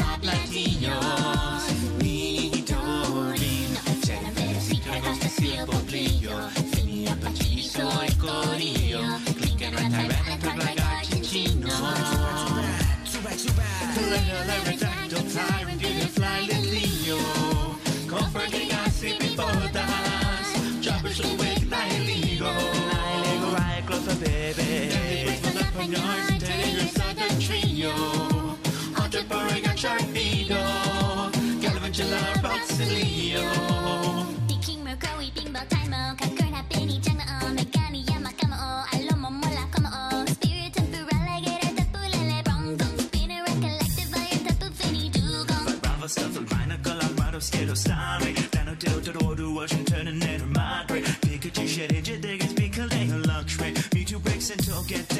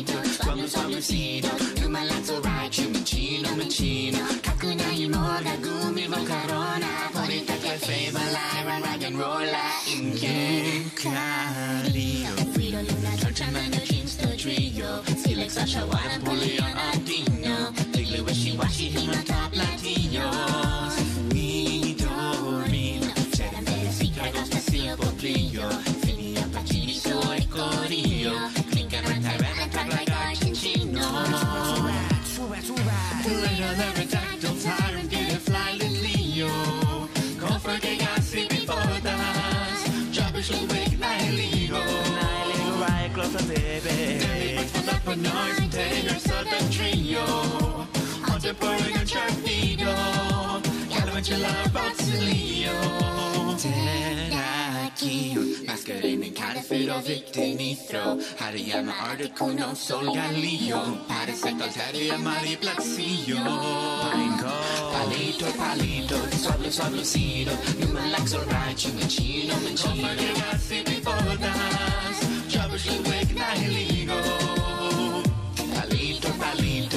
problems have lucido. You man like to write, you machino, machino. Hunterburg and Sharpedo. Calavagilla, Brasilio. Do what we go.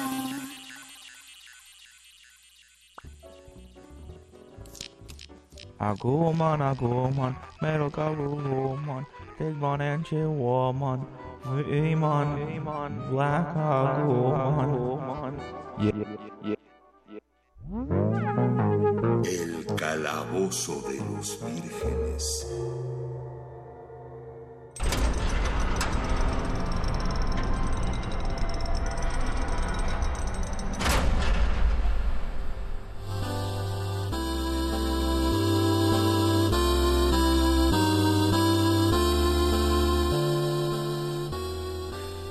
Dice Diana Janet Nolan Figueroa que ama esta canción, esto fue el poquecito. Eh, también dice que la decisión de los actores de doblaje de Saint Seiya fue una pena. Sí, no llamaron al Shun original, no llamaron a René García, que es el yoga original, que también es Vegeta, por cierto. yo y- espero- y yo no sé a quién llamaron de Seiya, ni cómo, ni por qué, pero es... O sea, las tres frases que tiene en el tráiler carecen de emoción, Yo, espe- carecen de yo espero que sea solo por el tráiler, porque sí se oye muy mal. O sea, yo lo pude haber hecho mejor. Sí, y claro. yo no soy actor de doblaje. Es así No, pero Vean cómo el perro- buena voz. Pero no, pero Ah. es ella, o sea, tenían que llenar los zapatos de Jesús Barrero. Ah, Sí, sí, siempre los doblajes cuando se rehacen es como, ay, dolor. Hablando otra vez de The Lion King, por ejemplo, no es posible que hayan sacado el cast original si todo está vivo, o sea... Exacto. Bueno, pero Kalimba ya sí, no es Yo hablaba del cast en inglés, o sea, Ya no Kalimba estaba ya no es pensando en Kalimba en realidad, pero, pero bueno... Que llamen Ah. a Diana Janet Nolan para hacer la voz de Seiya, seguro lo harías. Hubiera mucho estado mejor, chido Diana. que usaran todo el audio original de la película animada. Ándale. Y lo Y pusieran solo encima, pusieran- así, wow. Sí, digo, si encantaría. vamos a reciclar, pues reciclamos bien. Venga mi muerte, Kimba. Dice, Ah, digo, Simba. dice Are Flores que el coro de Poquecito es lo mejor. Oigan, ¿ya vieron la nueva versión que va a salir de One Punch Man? Paco. Ah, de la, versión nueva live- animación. No, la versión live action. Ah, no, no lo vi. De One Punch Man. ¿Es en serio? La va a hacer Ji- Johnny Sins. Dios mío. ¿Saben quién es Johnny Sins? No. ¿No? Mejor conocido como el pelón de Brazers. Sí, sí. ¿Ni idea? Yo sí, pero ¿No, me da pena decirlo al aire, la verdad. Sí, me pregunta. Veo sus videos pregunta- fitness. pregu- sí, claro, pero. Perdón, por Dios. Pregunta a Oscar que si es neta. Es neta, Paquito. Johnny Sins en su página oficial de Facebook subió sus fotos con su ropa de Saitama. Y- Ya. Y, ya liberó Brazers la película de One Punch Ah. Man. Pues, Paco espera, no sabe de qué, ¿qué tipo de película? Pues que ya Es un live action, ya buscaste, saber. ya- mira, busca Johnny Sins en Google y ponle en imágenes. No lo Busca Brazers ahorita. Pero igual de One Punch se, se supone que en abril sale animada la segunda temporada de One Punch Man. Que la verdad, cu- cuando salga, o si se puede un poco antes, deberíamos echarnos un especial del Calabozo de los Vírgenes de energías vitales. Ah, es verdad. ¿Cuál es la energía vital de Saitama? Eh, Eh, el ejercicio puro. bueno, sí, sí hablan 100 sobre- lagartijas diarias, 100 sentadillas diarias y correr y correr 100 kilómetros Sí. diarios. Bueno, ahora- se te caiga el con, pelo. con el manga ahora hablan un poco como de un limitador. Un poco, están empezando a introducir algo. Es demasiado pronto. O sea, perdón. No, no, no. Oh, Dios No, mío. no están listos. ¿Ya filtraste algo? ¿Ya, Spoiler. ya filtraste información que sí podíamos dar a- al aire. Eh, sí, tenemos que hacer este especial de energías vitales. Que Eleva tu cosmos. Diana Janet Nola es el actor principal de La Casa de las Flores. ¿Cuál es el actor principal de La Casa de la Flores? Nunca he visto esa telenovela. Ni idea. Está bien Darío. chida. Ni del nombre, pues. Darío. Yazbek, una cosa así. Está bien chida la... ¿Por qué no Ni la idea. viste, perro? ¿Qué? Porque yo estaba viendo Daredevil y qué pienso ver Narcos Ay, después. ay, y, como- Perdóname. y pasaban en el mismo horario. Sí. Vas a decir, se te empalmaba el horario, no te pases, perro muchacho. Ya no, no, es, no Com- cuadra. La verdad sí compraba Netflix solo para ver las series de Marvel. O sea que tú no, No tendrás es- problema en mudarte a la plataforma de Disney. No, la verdad, tanto. Mira, no sí- he encontrado muchas cosas en Netflix que me vuelen la cabeza, la verdad. Si es tan buena como Radio Disney.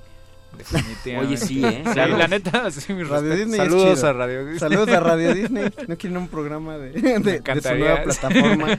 Imagínate. No es cierto, Benito Taibo. Pero sí es cierto. Paquito, ¿hay algún comentario en Twitter de pura casualidad? Pero, sí, Solo- sí, sí, hay. Es que estaba buscando lo de Saitama. Pero.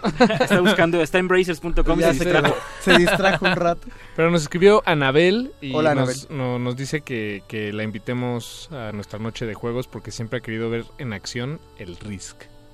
Uf, no, el Risk es... Aunque es una acción muy ¿Por qué, lenta. te, por qué te ríes, este, Ari? ¿Qué- pero hay, hay mucha acción en el Risk, hay mucha tensión. Pero es que casi no has- se Es ve. que no, es que no lo has jugado con... Yo pongo himnos soviéticos para musicalizar. Es- es cierto, Pero- eso es cierto, ¿En eh, eso es cierto. ¿Verdad? A mí, No, digo, le consta. y me encanta, pero yo, lo juego, yo juego mis juegos de mesa musicalizados. Pero es que imagínate, imagínate que pones una cámara arriba, arriba y grabas toda una partida y luego eso lo haces un, un timelapse. No, Lo- pero ¿sabes? No. Eh, En bueno. realidad no, no verías nada. Pero no, no- para, para que un Risk sea emocionante en video hay que meterle varias cámaras y hay que hacer una edición adecuada. Ok. No, y Un además- close-up a la mirada tensa. Y tienes que tener mirada- jugadores dispuestos a decir todos los improperios posibles cuando amenazas a, Mm, al otro para pegarle. Eh, Que eso pasa mucho cuando jugamos eh, Mario, yo y otros chicos.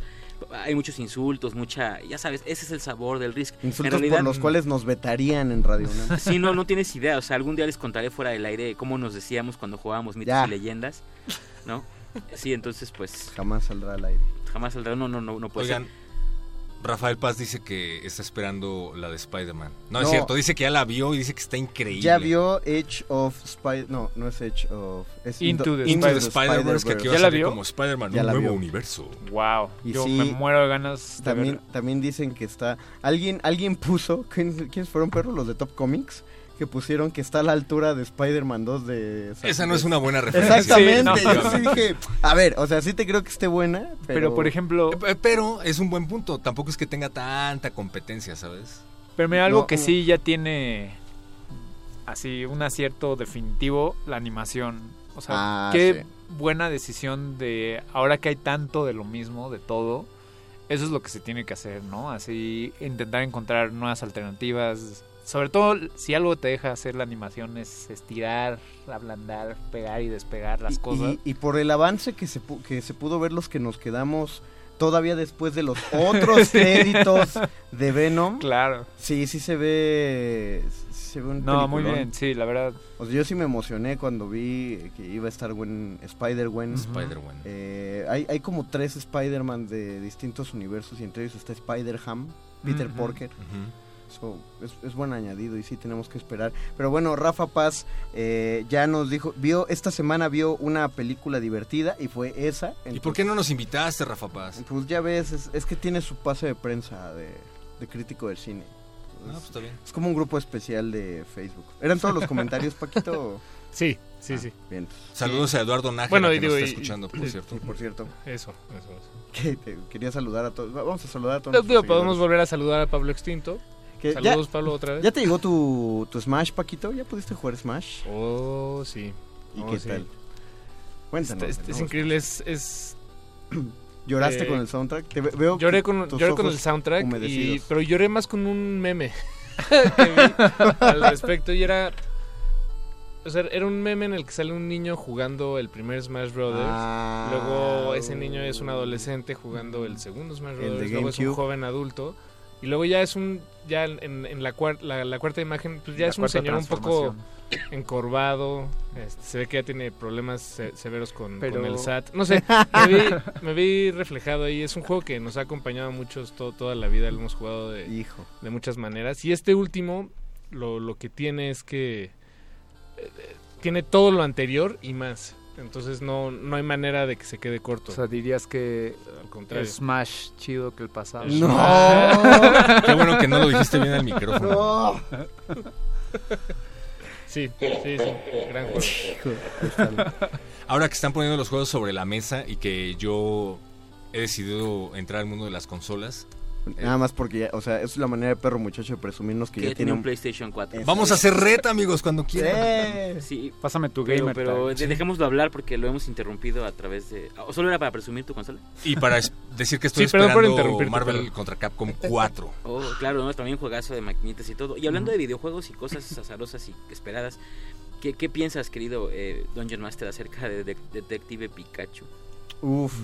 Más bien díganme ustedes, ¿qué opinaron del tráiler de Detective Pikachu? A mí me encantó que no se hayan ido por, por lo convencional de miren todos este Pokémon. No sé, que se saliera un poco, me, me, me agradó, que se tomaran esa libertad de...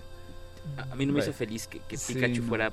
Peludito. No sé por qué razón, pero... Pero tiene pelo, Yo sé, yo sé, o o sea, yo sé que así debería ser, pero, pero no sé por qué su, su- saberlo peludo fue como... A mí la voz no me convence. Yo, yo sé, yo sé que leí por ahí que iban a cambiar a Ryan Reynolds por alguien No, más. ¿en Pero no sé qué tan verídico sea. Ojalá no lo sea. Pero yo no me hubiera ido por Detective Pikachu. O sea, como. Ah, sí, a ti no te convencía la... Es que nunca me ha convencido. O sea, se me ha hecho como un ¿No te medio spin-off de? Pokémon. No, me encantan, pero no todos. O sea. Tengo criterio. Y siento que se pudieron haber aventado una historia original de Pokémon. Una nueva liga, un nuevo mundo. O sea, lo que quieras, pero no es. ¿Sabes cuál es el problema de haber agarrado una historia de un entrenador que llegaba a la liga? Hubiera sido demasiado larga. Pues O sea, cinco películas. Tú lo sabes, Gabo. Tú, tienes, tú tienes tu equipo de seis. Yo siempre cargo mis medallas. No, man, exacto. Lo tienes en algún lugar tu equipo de seis favorito y sabes que una historia no la podrías contar a medias ya llegando a la liga. Es verdad. Pero, bueno, no sé, ya. No. Detective Pikachu no. También habrá película de Sonic, por lo que escuché. ah, Sí, sí. ya. Sí, sacaron un concept art, ¿no? Del No, póster. y no se ve nada bueno. Mm, Sí, no. Ay, pero Está- nada más es una silueta. Sí, es el mismo eso, que yo vi. Pero viste los codos. Qué mala silueta. Qué mala silueta.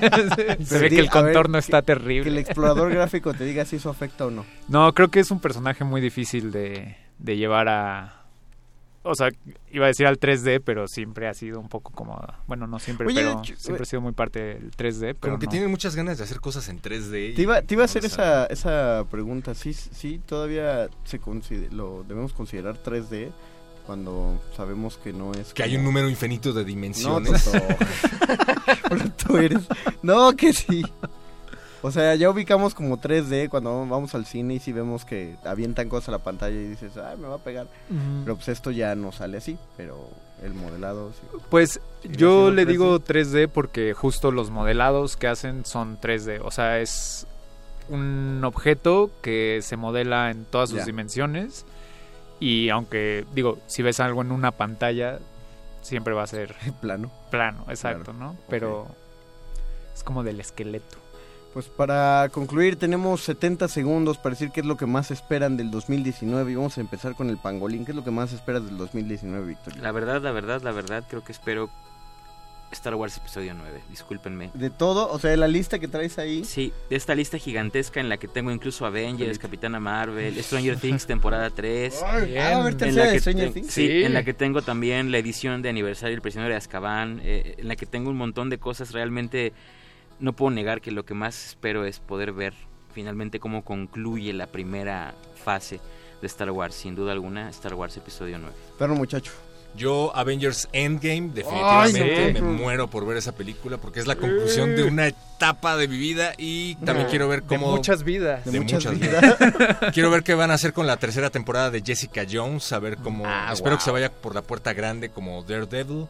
Y... ¿Habrá segunda de Punisher? Solo por- Ah, hay segunda de Punisher. Y la hicieron porque pues ya gastaron el dinero, ya la grabaron, se va a estrenar. Ah, a la lista también. Ah, bien. Y bueno, yo en lo particular sigo una serie que se llama Travelers, Viajeros en Netflix, ciencia ficción. Y va a estrenar tercera temporada en 2019. Si un día andan navegando por Netflix y creen que ya quemaron todas sus cartas, véanla, está muy recomendable. Sounds good. Eh, Gabo. Pues Spider-Man, las nuevas. La de Far From Ajá, Home. Y- con, Miste- con Gil, ¿no? ¿Cómo se llama? Gyllenhaal, ¿no?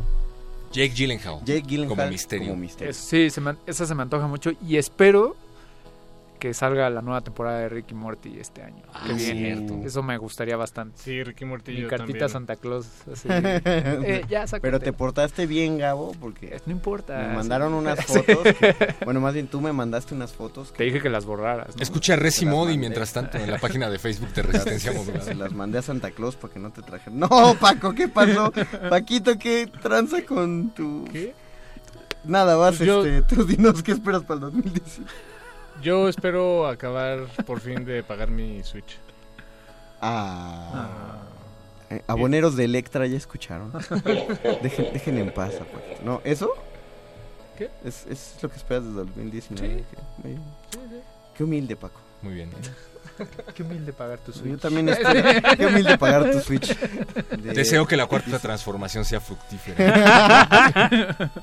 yo espero, yo espero Endgame también, pero también una película que se llama Br- Brightborn. Dice Oscar Ah. que él espera que paguen más. Pero yo espero ver es. Brightborn, que es eh, Ah, la versión de de de Superman. terror. Ajá, James, James Gunn la produjo y sí, es básicamente la historia de Superman, pero en De una terror, película de ¿no? terror. ¿Y qué pasaría si el niño tomara un Algo. camino equivocado? No, no sabía que estaban haciendo eso y, vi- el tráiler salió hace como tres días, ¿no? Sí, Y oye, pero ¿es directamente ligada a Superman o nada más es como un niño con poderes? Lo que pasa es que no sé porque al niño le dijeron otro nombre en el tráiler.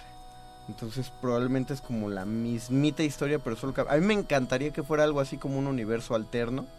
Donde Estaría muy chido. un sí. Superman toma un curso maligno como que de hecho es la historia de de el, eh, el villano llamado Ultraman no Mm, este no el de la serie sino el Ultraman que es el Superman de Tierra 2 Exacto. donde la Liga de la Justicia se volvió el sindicato del crimen y en lugar de Superman no te rías Carmen Jones afuera del vidrio así se llama y es un nombre muy malvado para tu conocimiento donde el Superman se llama Sindicato me da el sindicato del crimen. miedo. El Superman se llama. Sí, todos los sindicatos. Eh, Superman se llama Ultraman. Batman es. Eh, Owlman. eh, la Mujer Maravilla es Superwoman. Flash es Johnny Quick. Green Lantern sigue siendo Green Lantern. Pero todos son malos. De ahí y. Johnny Quick sí está muy ridículo. Pero es, es- No, pero ve, te voy a prestar el cómic nada más para que veas Ok, lo que hace Johnny Quick. ¿Cómo se llama? ¿El Sindicato del Crimen? Sí, pero está en, en unos de la Liga de la Justicia. Te los voy a Sa- pasar. ¿Sabes qué también espero? Eh, en, el, en el área de los cómics, los nuevos Guardianes de la Galaxia. Ah, sí, Se viene una nueva saga y se ve muy potente, la verdad. Último comentario de Facebook, Santiago Hernández dice, pero no me gustó mucho este Smash Brothers de Fortnite, dice, no, ¿qué pasó? Este, ¿Viene ya Toy. Story 4 el próximo año? Sí, Ah, Toy también, Story sí, 4 sí, el el otro 4, año. claro. Es verdad, sí. Va a ser muy... Con toda nuestra infancia. Sí. Ahora con más infancia destruida, sí. Que ya no, ya no alcanzamos a poner, creo, nada de la rola, a ver lo que alcanza a sonar. Muchas gracias, Andrés Ramírez, en la operación técnica de esta consola. Disculpe, Voice, pero pues tenía, dijimos todo lo que teníamos que decir. Eh, gracias, Carmen Jones, por acompañar al Voice. Los dejamos eh, toda este... ¿Qué? Siguen las vacaciones, van a estar programas grabados, así que por favor... Eh, síganos sintonizando, ahí nos veremos. Mientras tanto, despedimos estos micrófonos. Gracias, Paquito de Pablo. Muchas gracias. Gracias, Gabo Pérez. Gracias. Dejen de ver porno, por favor, en la No. cabina. Gracias. Oblígame, perro. Gracias, perro muchacho. Gracias, Adrián García. Gracias, feliz año para todos. Gracias, Conciliar y Ari. Nos vemos el próximo año en el Calabozo de los Vírgenes.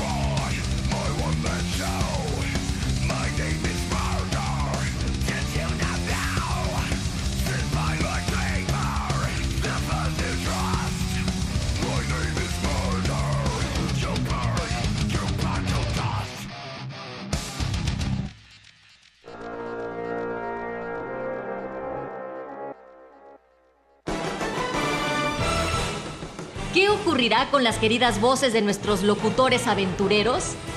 Averígüenlo en la próxima emisión de El Calabozo de los Vírgenes. El Calabozo de los Vírgenes.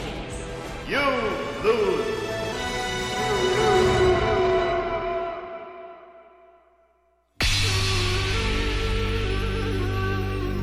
Por siglos nos hemos hecho escuchar. Nacimos como parte de esa inmensa mayoría. Hablar, Escuchar. debatir, proponer, cuestionar. Está en nuestra naturaleza. instrumentos de conciencia de nuestro pueblo. Usamos el sonido porque atraviesa obstáculos. Muros, fronteras. Nosotros somos la resistencia.